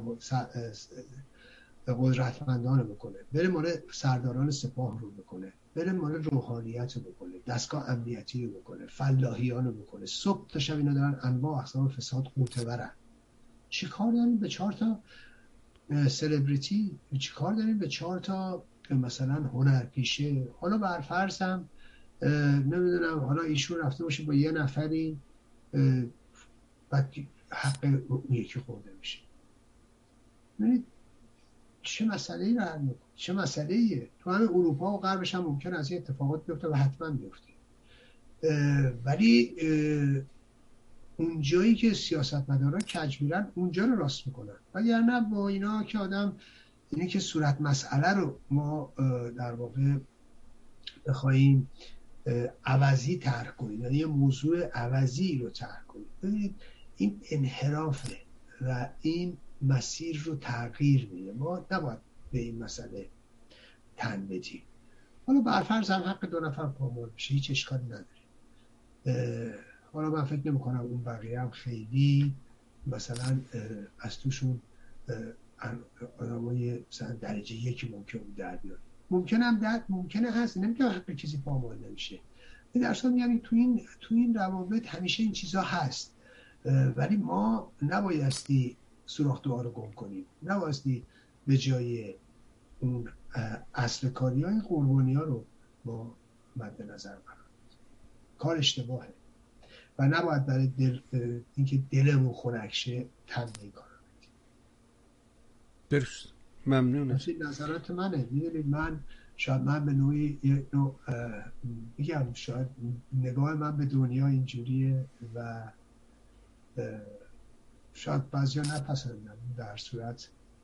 نه دیگه باید هدف تو معین کنیم. مشخص باشه که دنبال چه کاری هستی.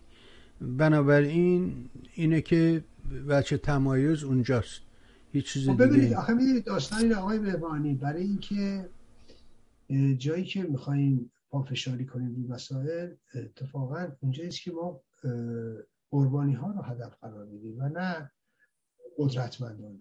اتفاقا یک از این از این عناصر به نظر من کثیف و پلید. یه بابایی هست گفتم قبلا داریوش برادری. میگه روان درمانگر ارشد ده ساتیر. ساتیر هم میگه خدای نمی‌دونم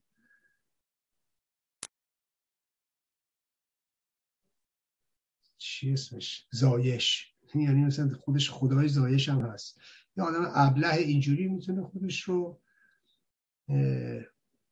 روان درمانگر ارشدم شما نمی‌دونید سر همین دستگیری حمید نوری این بیشرم و حیا چه رزالت هایی که علیه ما به خرج نداد از لحظه ای که دادگاه تشکیل شد چه دشمنی هایی که این آدم با یه سری کلمات قلمبه سلمبه غالبا هم به سرقت برده از این ور اون ور تحت عنوان روان درمانگر ارشد و روانشناس و اینا باید صحنه میشه یه آدم شالاتان قالتاق و کسی که اساسا با از نظر من انسانیت بو نکرده. چون خیلی ها می‌تونن با بهرهبری از بعضی از کلمات و قلوم به خودشون رو قایم کنن. و ادعای انسانیت و ارزش های انسانی بکنن. ولی واقعا که اینجوری نیستش نمیشه شما انسان باشی نمیشه شما از سجایای اخلاقی و انسانی برخوردار بشی. و بعد زمانی که جنایتکاری مثل حمید نوری رو دستگیر کردیم تیر تیغ تو متوجه کسی بکنی که حمید نوری رو دستگیر کرده. و بیشرمانه ترین اتهامات که لایق خودت هست به اون کنی. خب این نشون میده ماهیت این آدم چیه. می‌دونید منظورم اینه که من از اون دست آدم نیستم ولی خب به شدت معتقد به رعایت همین مسائل هستم رعایت حقوق مرد بله اخلاق رو باید رعایت. این کلمه ارشد هم خیلی نکته جالبیه برای اینکه این کلمه ترجمه همین سینیوریتیه که تو اینجا هم به کار میرن. و این اطلاق میشه به کسی در یه محیط خاصی. این عمومیت نداره. شما همه جا ارشد نمی‌تونی باشی. تو اداره کار می‌کنی. هیچ کسی به خودش نمیگه من ارشدم. نخیر هیچ کسی. نه نه ارزم این نیست آقای میسا ایزود ارزم تموم شه. بله، در یه بله. اداره شما کار می‌کنی. بله. نسبت به اون بغل شما سابقه بیشتر داری. شما senior اون آدم میشی. senior اون گروه هستی. این seniority اطلاق نمیشه به عموم. در یه جای دیگه شما seniority نداری. تو همون محدوده کار همون جایی هم که هستم آقای ببانی نه. در همون جایی هم که هستم من در رده senior م یه در رده junior. هستم. اما به خودم نمیگم من senior هستم. خودم به خودم نمیگم. نه دیگه من... یه تیتر اداریه کی به خودش که نمی‌تونه بله. تیتر بده که. و تیتر اداری کسی به خودش که نمیگه که. نه دیگه. این فقط توضیح بدم که این seniority بله. در همه جا اطلاق نمی شود یه چیز عمومی نیست. جایی هم که اطلاق میشه. اونم میگه من روان درمانگر ارشدم. نمیگه من آدم ارشدم. میگه من در روان درمانگر ارشدم. نسبت خب؟ به کی آخه ارشده؟ نسبت به همون همکارای خودش تو اداره شد جای دیگه که ارشد نمی‌تونه نه نیست. بسیار. اما مینا پرسیده استش که لطف کنید از آقای مستاوی پرسید در مورد حمله آمریکا به افغانستان عراق لیبی عقیده داشتن ورزشکاران آمریکا باید ممنوع مسابقه بشوند؟ ببینید اینا همچی دلشون برای داستانا نسوخته. اولا من بهشون بگم نخیر اون حمله با این حمله کاملا متفاوته. کاملا متفاوته. شبیه سازی نکنید و هیچ ربطی به همدیگه نداره. این موضوعات کاملا متفاوته و تنها از روسوفیل ها برمیاد. این روزها هم اینجا و اونجا زیادن. و این موضوعات خیلی فرق کنه اول از اون که یا, یا حتما نمی‌دونید. و حالا جالبه نکته جالب توجه اینه که خاک سوریه رو خاک سوریه رو روزها و رژیم خب به توبره کشیدن. تمام اون حملات رو اساسا حکومت بشار اسد و این دوتا نگه داشتن. بعد عده بیشرمانه تبلیغ می‌کنن حمله نظامی امریکا به سوریه. بعد بعضی هم که نمی‌دونن میفتن تو این هچل این اولیشه. در ارتباط با موضوع لیبی اساسا ورود امریکا نبود. بلکه فرماندهی عملیات ها به عهده فرانسه بود و فرانسوی ها ابتکار عمل رو داشتن و اروپایی ها بودن و بیشتر فرانسوی های داره می‌کردن و از کمک امریکایی ها برخوردار شدن. و بعد یک اجماع در واقع تقریبا می‌تونم بگم شورای امنیت در اونجا بود. اینی که هر چی رو بخوای با هر چیزی شما به قول معروف با همدیگه قاطی کنی غلطه. بعد می‌رسی به عراق. عراق در دو دفعه حمله که از نظر من لاغر بار دومش اجحاف بود و شدیدن هم مضمون بود. دوست عزیز یاد نمی‌دونید و یا مطالعه نمی کنید ائتلافی از کشورها بوده. در اون اولیش بکنم سخت کشور توش دخالت داشتن بعد تو موقعی همه رو تحریم کنی کی و کی دیگه بازی کنه؟ تو دومیش هم همینطوریه اما اینا رو بندازید دور. این داستانهایی که شما میشنوید یا فکر نمی کنید واقعا. و اساسا اینا با هم متفاوته. خب آخه حتی تو افغانستان هم همینطوریه. یک اعتلافی در سطح بینالمللی شکل می‌گیره. ده ها کشور در حمله به افغانستان دخیلن. و یک اعتلاف بین المللیه آخه چرا همه چی رو با همه چی علیه خاطر هم می‌کنید؟ فکر می‌کنید عزیزان ببینید اینا یکی نیست. حالا میگم بعضی از دوستانی که سوال نه من منظورم این سوال کننده نیست ولی منظورم اینه که اینا روسوفیل ها برای تو جا میندازن و بعد شما می‌بینی بیفتی تو تله اینا. نه نه اینکه اون کار خوبه. البته از نظر من حمله به افغانستان کار بسیار بسیار به جایی بود. بارها گفتم تاکید می‌کنم تایید می‌کنم. همین امروز هم کسی به افغانستان حمله کنه و حکومت نکبت طالبان به زیر می‌کشه مورد حمایت من. اونچه که من شدیدا بهش معترضم رفتار آمریکا در طول 20 سال بعد از سقوط طالبان بوده. پادادن به امریکا پادادن به طالبان چشپوشی و کمک های نظامی تسلیحاتی امنیتی و و لوجستیک ارتش پاکستان به طالبان. همچنین پای اینکه قطر اونها رو پذیرفته در اونجا بال سیاسیشون اونجا باز کردن. مذاکراتی که در طی 20 سال گذشته با امریکایی داشتن. طرحهای از نظر من به نوعی می‌تونم بگم خائنانه در حق مردم افغانستان که زلمای خلیلزاد اونها رو هدایت می‌کرده. نقشه تحویل دولت به طالبان که زیر سر زلمای خلیلزاد و محافظ کاران آمریکایی بوده و توسط دموکرات های آمریکایی اجرا شده. اینا من به اینا مخالف اینا. من فکر می‌کنم بایستی به هر شکل ممکن طالبان رو تار و مار می‌کردن. کاری که نکردن و من برای که اینا رو خطر می‌دونم. همین امروز هم کسی حمله کنه به افغانستان من حمایت می‌کنم. ببینید من اینجوری نیستم. و اساسا فکر نمی کنم جنگ لزوما بده. جنگ بده جنگ خوب داریم جنگ بد داریم. جنگی داریم که نتیجهش خوبه جنگی داریم که نتیجهش فاجعه است. من حمله به عراق رو شدیدن محکوم می‌کنم. بارها در تمام تظاهرات هایی که ضد جنگ ضد حمله به عراق بود شرکت کردم. چون می‌دونستم فاجعه میآفرینه. ولی به شدت مخالف خروج نیروهای امریکایی از عراق بودم بعد از اون حمله. چون بالاخره اینجوری نیست که آقا چشمت رو نری. و من می‌بینم نتایج بیرون اومدنش بدتر از اینه که اونجا بمونه. یه بقال بمون اونجا لاغر اینه بایستی دونه به دونه ما اینا رو ببینیم. و بعد در قضیه لیبی باز بخوای کی رو تحریم کنیم تمام ده ها کشور در اون دخالت دارن. یک اعتلاف بین المللیه و موضوعش هم اصلا متفاوته. هم موضوع سوریه و هم موضوع لیبی با اونچه که امروز در چیز ادامه داره. در اوکراین.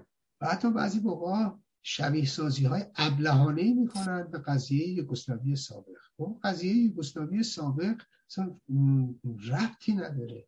قضیه یوگسلاوی سابق اینه که با یک در واقع اتحادیه قبلا بوده با مرزای مشخص. یعنی انگار که شما هفت کشور رو به همدیگه یه اتحادیه درست کردید به نام یوگسلاوی.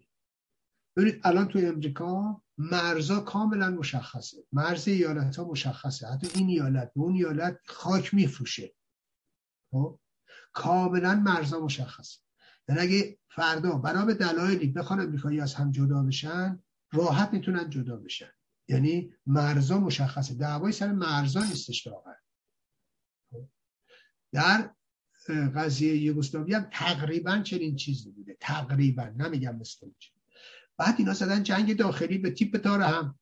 همه دارن از هم می‌کشن. دارن قتل عام می‌کنن. ما یه نمونه سربنیتسا رو داشتیم که در نمونه سربنیتسا چند هزار نفر رو زیر گوش پاسدار سربازان حافظ صلح هلندی قتل عام کردن. جامعه بینالمللی اومد محکوم کرد اینا چرا دخالت نکردید؟ بعد در کانون اروپاست می‌دونیم جنگ جهانی اول از اونجا شروع شده. از کشته شدن ولیت سربستان از ترور بود و بعد آتش جنگ داره به سراسر اروپا شعله بر میشه. و بعد می‌بینیم که در کانون و این جنایت داره صورت می‌گیره. و بعد فقط مردم دارن کشته میشن. و شما ملاحظه می‌کنید؟ یه دخالت نظامی که اروپا می‌کنه و آمریکا می‌کنه باعث صلح و آرامش میشه. تو این کشور الان ربع قرن مردم دارن راحت زندگی می‌کنن.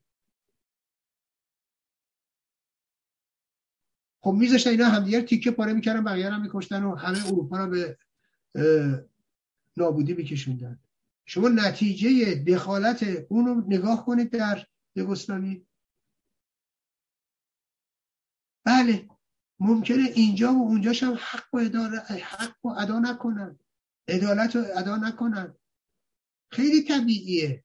مگه همه چی دنیا پرفکته؟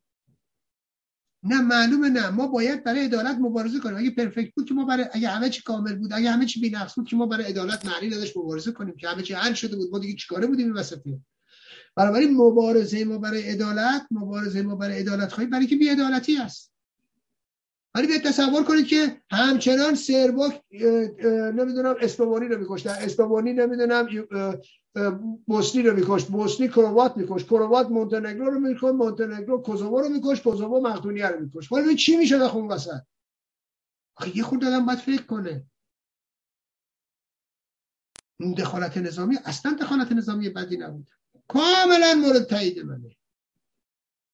اساسا ما نیاز داریم به یک سپاه حافظ صلح ما نیاز داریم به یک سپاهی که واقعا در حالا اینا همش ایدئال زیر نظر سازمان ملل باشه در یه جاهایی دخالت کنه یه حکومتهایی رو مثلا سرکوب کنه یه جاهایی رو تقویت کنه. خب نیست همچین چیزی اینا ایدئاله. درست هم نمیشه به این راحتی. ولی اگه بود لزوما اگه شما از نیروی قدرت سرکوب و از قدرت نظامی برای سرکوب زیاده خواهان برای سرکوب متجاوزین استفاده می‌کردی که بد نبود که. ولی اینا همش اوتوپیاییه. تحقق که پیدا نمی‌کنه. ولی این رابطه خاص و بله از این جهت هست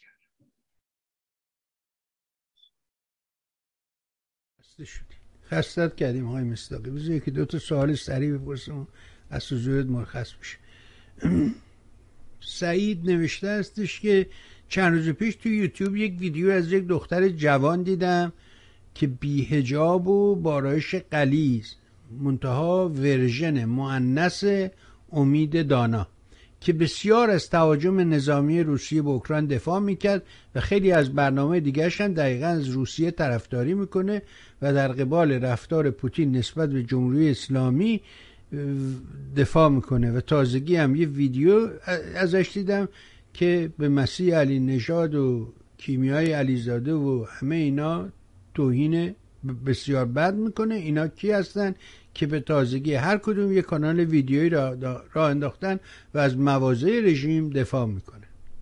بفهمید خب امید دانا که گفتیم اون مزدور رژیمه. تردیدی در این ماجرا نیست. حالا من این خانومی که گفتید نمی‌شناسم. واقعا برنامهش هم ندیدم. اما اون که شما تعریف می‌کنید ندید میشه گفت که آدم علیه رحمه نیست. و یکی از موفقیت های رژیم هم تولید همین آدم هست. حالا این مورد من ندیدم هنوزا. مثل امید دانا. و ببینید هر جور سرگرمی درست می‌کنن. امین فردین و امید دانا و چی اون یکی امیر عباس فخرآور رو میفرستن خارج دیگه. حالا حالا لزوما امیر عباس فخرآور برای که می‌دونن آدم قالتاقیه اینجوری نیست که الان هر روز بشه مأموریتی بده اون اجرا کنه. نه. برای که می‌دونن آدم شالناتانه حقوق بازه ازش مختصاتش تعریف درستی دارن. و بعد اونو میندازه میان و بره خارج. همین وجود نکبت این برای مخدوش کردن خیلی از مسائل کافیه. و می‌بینید میاد دیگه. همه رنگش هستن دیگه. آره دیگه همه مدل داره. از داریوش و اوی بگیر تا هر نوع موجودات عجب و غریب دیگه. اما نه داریوش اوی داریوش اوی بد نیستم من نه. در ایران نمونهشو می‌سازه برای من, من که گفتم شما هم حرفی داریوش ابی داره. خب، آره از داریوش ابی برات درست می‌کنه. تا این یکی. داریوش ابی طوری یا به نه نه نه. حق باشه. بله. ارزم به حضور شما شان نوشته هستش که آمان آمن سادات زبیحپور بازجو خبرنگار صدا سیما به عنوان مسئول رصد رسانه های فارس زبان خارج از کشور منصوب شد.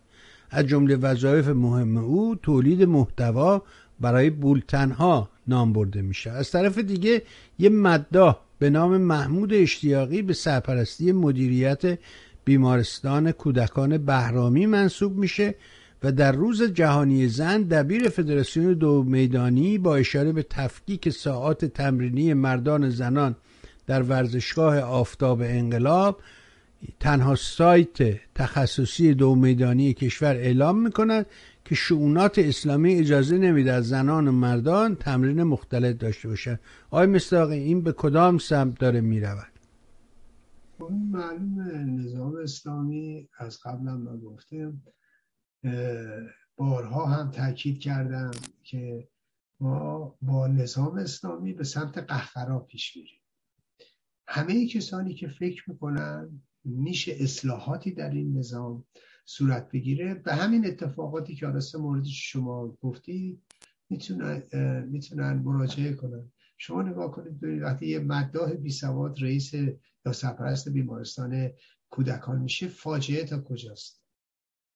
البته در کشوری که خامنه ای یه آخوند بی مقدار تبدیل میشه به ولی فقیه مسلمین جهان آیت الله العظما و مسائل نظامی رو ببینید خیلی ها براشون تعجبه. من الان دارم می‌بینم منم دیدم. در فضای مجازی همه به تمسخر می‌گیرن که یه مداهی شده رئیس بیمارستان کودکان. انگار که این اتفاق توی آمریکا افتاده یا تو سوئد؟ ببینید این اتفاق تو ایران افتاده. نظام نکبت اسلامی 43 سال حاکمه. در این 43 سال مقدرات کشور اداره سیاست اداره صنعت اداره اقتصاد اداره ارتش و دفاع کشور و قوای نظامی کشور. افتاده دست یه آدمی مثل خامنه ای قبلش خمینی. میزان سطح شعور اینا رو ببینید والا یه مداح اگر بشه رئیس بیمارستان کودکان خیلی عجیب نیست. در مقایسه با خامنه ای که این همه مسئولیت داره. در مقایسه با اون پسر ابلهش که این همه مسئولیت داره. در مقایسه با یه آدمی مثل یارو ابراهیم رئیسی که امروز رئیس جمهور این نظام نکبته. شما میزان شعور رئیسی رو نگاه کنید. چهار تا کلمه رو.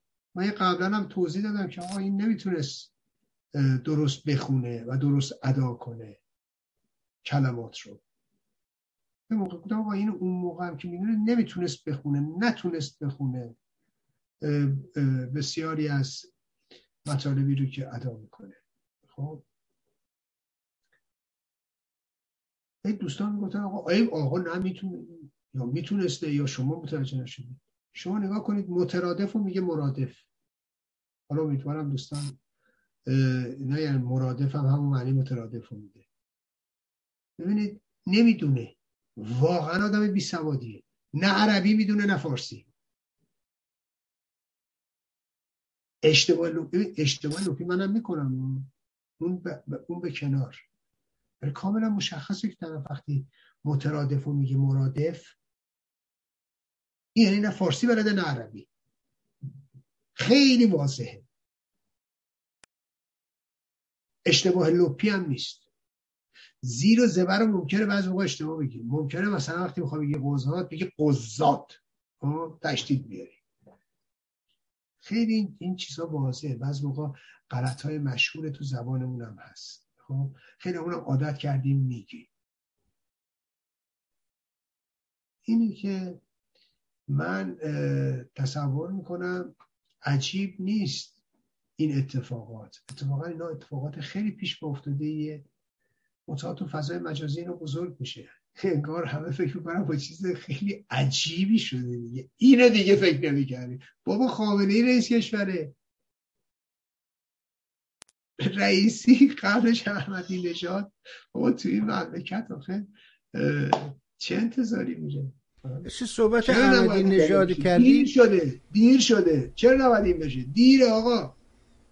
آها باید زودتر می‌شدن اینا معلومه. باید اگه باعث تعجبتونه از این ورش باید باعث تعجب شه.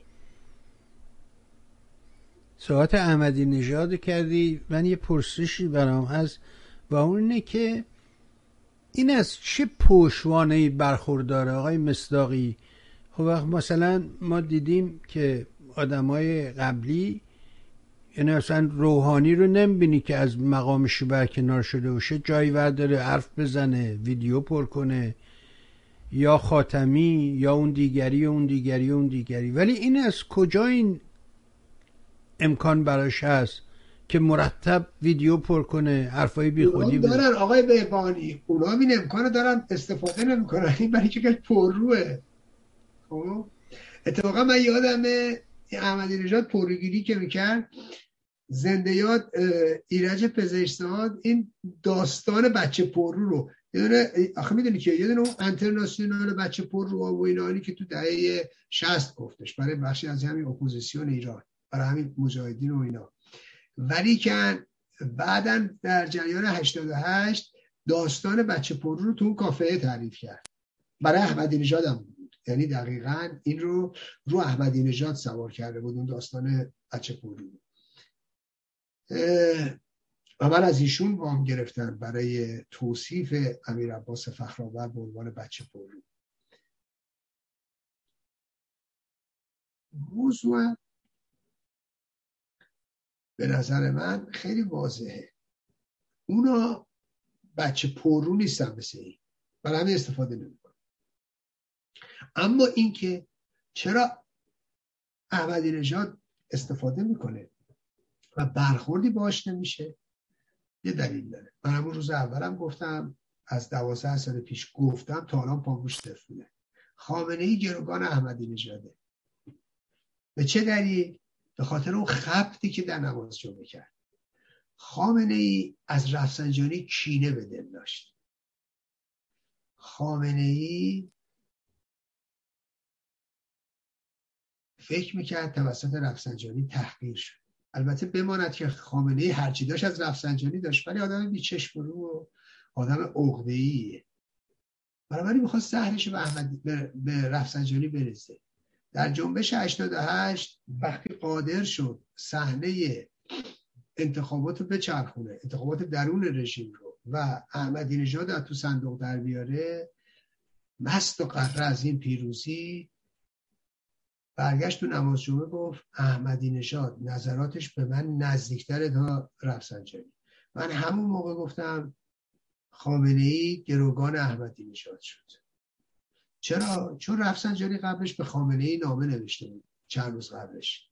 گفته بود اگه جلو اینو نگیری گفته بود اگه جلو اینو با بیل نگیری فردا با پیل نمی‌تونی بگیری.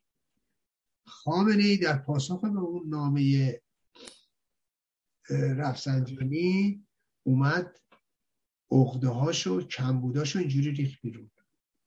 گفت این بابا نظرش به من نزدیکتر از رفسنجانیه. از اون لحظه گفتم این شد گروگان. چون خامنه ای تکون نمی‌تونه بخوره. اینم بچه پرروه به صورتش چای می‌کشه.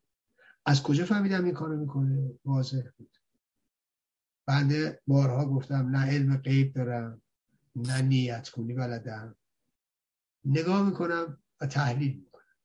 من نگاه کردم دیدم بار اول که می‌خواست رئیس جمهور شه اومد این تو مراسم این استوار نامش رو به قول معروف قابله امضا کنه تنفیز کنه حکم یاست جمهوری رو دست خامنه رو ماچ کرد. این دفعه دیدم که نه شونه خامنه ای رو ماچ کرد. به جای دستش. یعنی چی؟ یعنی من تو هم قدیم دیگه. یعنی به قول خود احمدی نژاد که میگو اون ممر لولو برد. منظورش این دیگه. اینه که در ارتباط با موضوع می‌خواست بگه که قضیه فرق کرده. و من می‌دونستم اون میاد جلوش ما میسته چون معلوم بود کسی که از دست بوست می‌رسه به شونه بوس یعنی که من آدم قبلی نیستم. رفسنجانی این موقعیت رو نداشت یا این تصور رو نداشت یا این واکنش نشون نمی‌داد. خاتمی همینطور روحانی همینطور. ولی احمدی نژاد آدم بیچشم رویه. و بعد آدم پر روی هم هست. خامنه ای هم گروگانشه. اگه بگیرنش میگن ها دیدی؟ خامنه ای گفت اینا بصیرت نداشتن دیگه. معلوم میشه خودش بصیرت نداشته.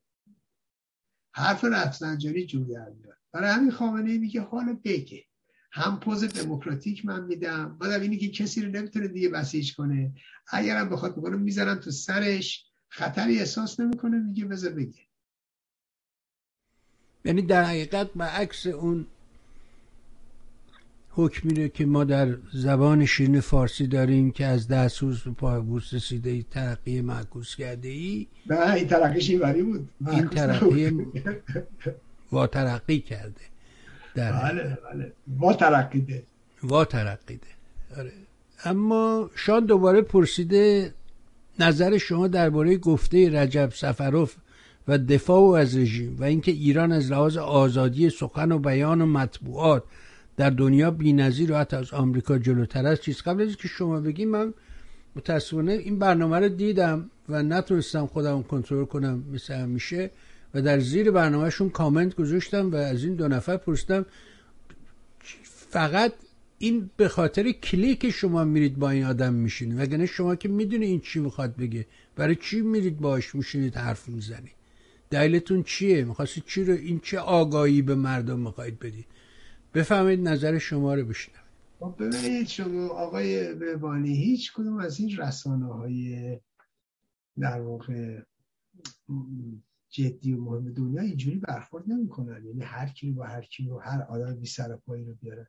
هم یه آدم بی سر پایی خب معلومه روس منافع روسیه رو در نظر داره. و از یه طرف هم معمولیت های خاصی هم ممکنه داشته باشن و این موارد مطرح می‌کنه. به خب یه همچین اظهار نظری مورد هم مخالفت منه هم, هم معلوم نظر من و هم مورد نفرت منه. و من اساسا فکر می‌کنم روس ها بزرگترین دشمنان مردم ایران هستند دولت های روسیه. و به هیچ وجه از یک ایران قوی از یک ایران دموکراتیک و یک ایران آزاد دفاع نمی‌کنه چون می‌دونن می‌تونه تاثیرات مستقیمی تو کشورهای حوزه در واقع قفقاز یا میانه به وجود بیاره و می‌تونه تحولات دموکراتیکی رو در اونجا دامن بزنه. هر گونه تحولات دموکراتیک در اونجا هم به ضرر روساست. بذارید با این پرسش از حضورت مرخص بشیم. می‌دونم خستت کردم امروز هم دادگاه بوده و به حال کار سختی رو داری انجام میدی. باید حواست شیشتونگ به همه مسائل باشه.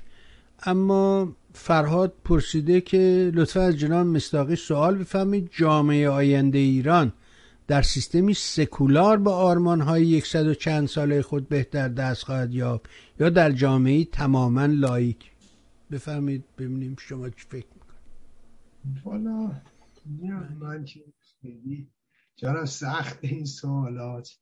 حالا من نمی‌دونم ببینید یک آره من خیلی تفاوت نمی‌دونم منظور نظر چیه. خب این دوستمون بایستی این رو تبیین کنیم و تفاوت های اینها رو که چی هست یا شما چی می‌بینید یا من چی می‌بینم بعد بگیم. در هر صورت من خیلی ساده ترش عرض کنم خدمتون قبل از هر چیز بایستی دست مذهب رو از زندگی مردم کوتاه کنیم و در واقع دین رو از سیاست جدا کنیم. و اجازه ندیم در مسائل در واقع سیاسی دخالت کنیم. یعنی همون اتفاقی که توش غرب افتاده بر اساس تجربه ای که بشر کسب کرده که اساسا حکومت های ایدئولوژیک یا دخالت کلیسا در قدرت در دولت یا دخالت مسجد حالا چون این بحث بحث کلیسا بوده همیشه میگن کلیسا. ولی در واقع مسجد تو کشور ما در سیاست باعث بدبختی و فلاکت امر وجدانی مردم به خودشون رفت داره. مذهبی امر وجدانیه. ولی اینکه بخواد پاش از اونجا فراتر بزنه و وارد هیتای اجتماعی سیاسی فرهنگی بشه باید در مقابلش هستن برای برون رفت از مشکلات جامعه بایستی چنین کرد. به همین دلیله که ما تا حکومت اسلامی در رأس کار آب خوش از گلو پایین و وظیفه عاجل ما به زیر کشیدن نظام نکبت اسلامی بدون بی برو برگرد بدون چونه چرا. این نظر من حالا اگه بخوایم این حرفی که الان زدم بگین حالا این سکولار تماملایی که من حرفم همین برای اینکه دیگه تفسیر بردار نباشه و عام فهمم باشه.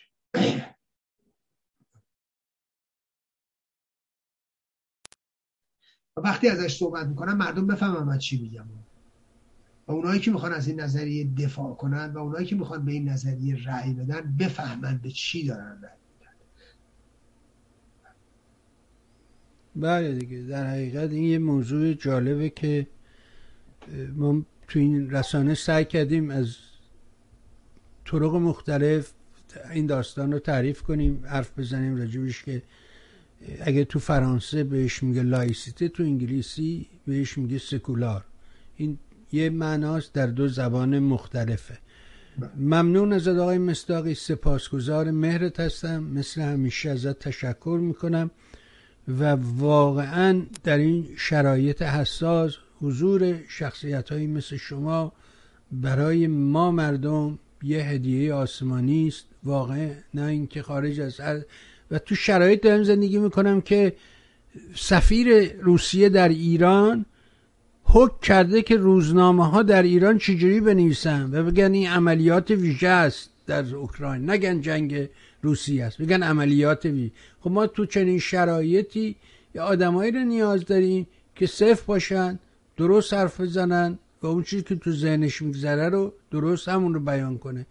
بازیمون نده چرخ نزنه. از این کارا نکنه. ممنون متشکر از شما و مثل همیشه برای خودت عزیزانت خانواده محترم و گرانقدرت. از سعیم قلب آرزوی بهترین دارم. ممنون از شما. خیلی ممنون. منم از شما تشکر می‌کنم. امیدوارم که هفته خوبی رو داشته باشی و احتمالا فکر کنم هفته که چهارشنبه سوری هم هست. آخری چهارشنبه سال فکر کنم هفته دیگه است. و فکر امیدوارم که همه چهارشنبه سوری خوبی داشته باشن. و یه جشن خوبی رو بعد از دو سال کرونا هم هم چیه سرمایه زمستون رو پشت سر بذاریم و هم کرونا رو با چهارشنبه سوری. امیدوارم. ولی چار... ولی کرونا در ایران همچنان بیداد می‌کند. این خبرها از ایران بد میاد. بازم ازت ممنون. متشکرم آقای مصداقی سپاسگزارم. ممنون. بهار شنیدیم گفته های آقای مستاقی رو امیدوارم این صحبت ها نیز کمکی به ما کرده باشد. اگر این برنامه چون سایر برنامه مورد توجه شما هست دو تا کار انجام بده.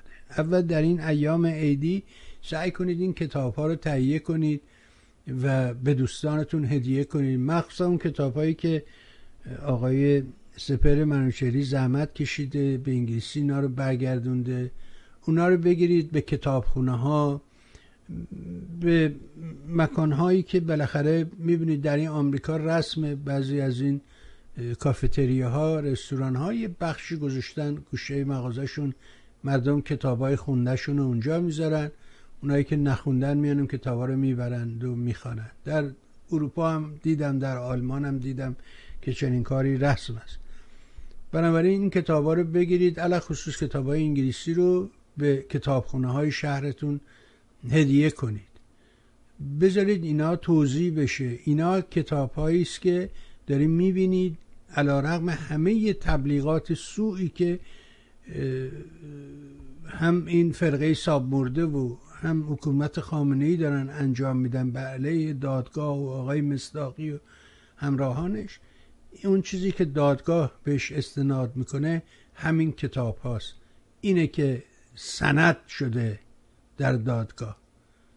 نه اون که فرقه ساب مرده تو خیال خودش می‌خواد همه رو به سلابه بکشه.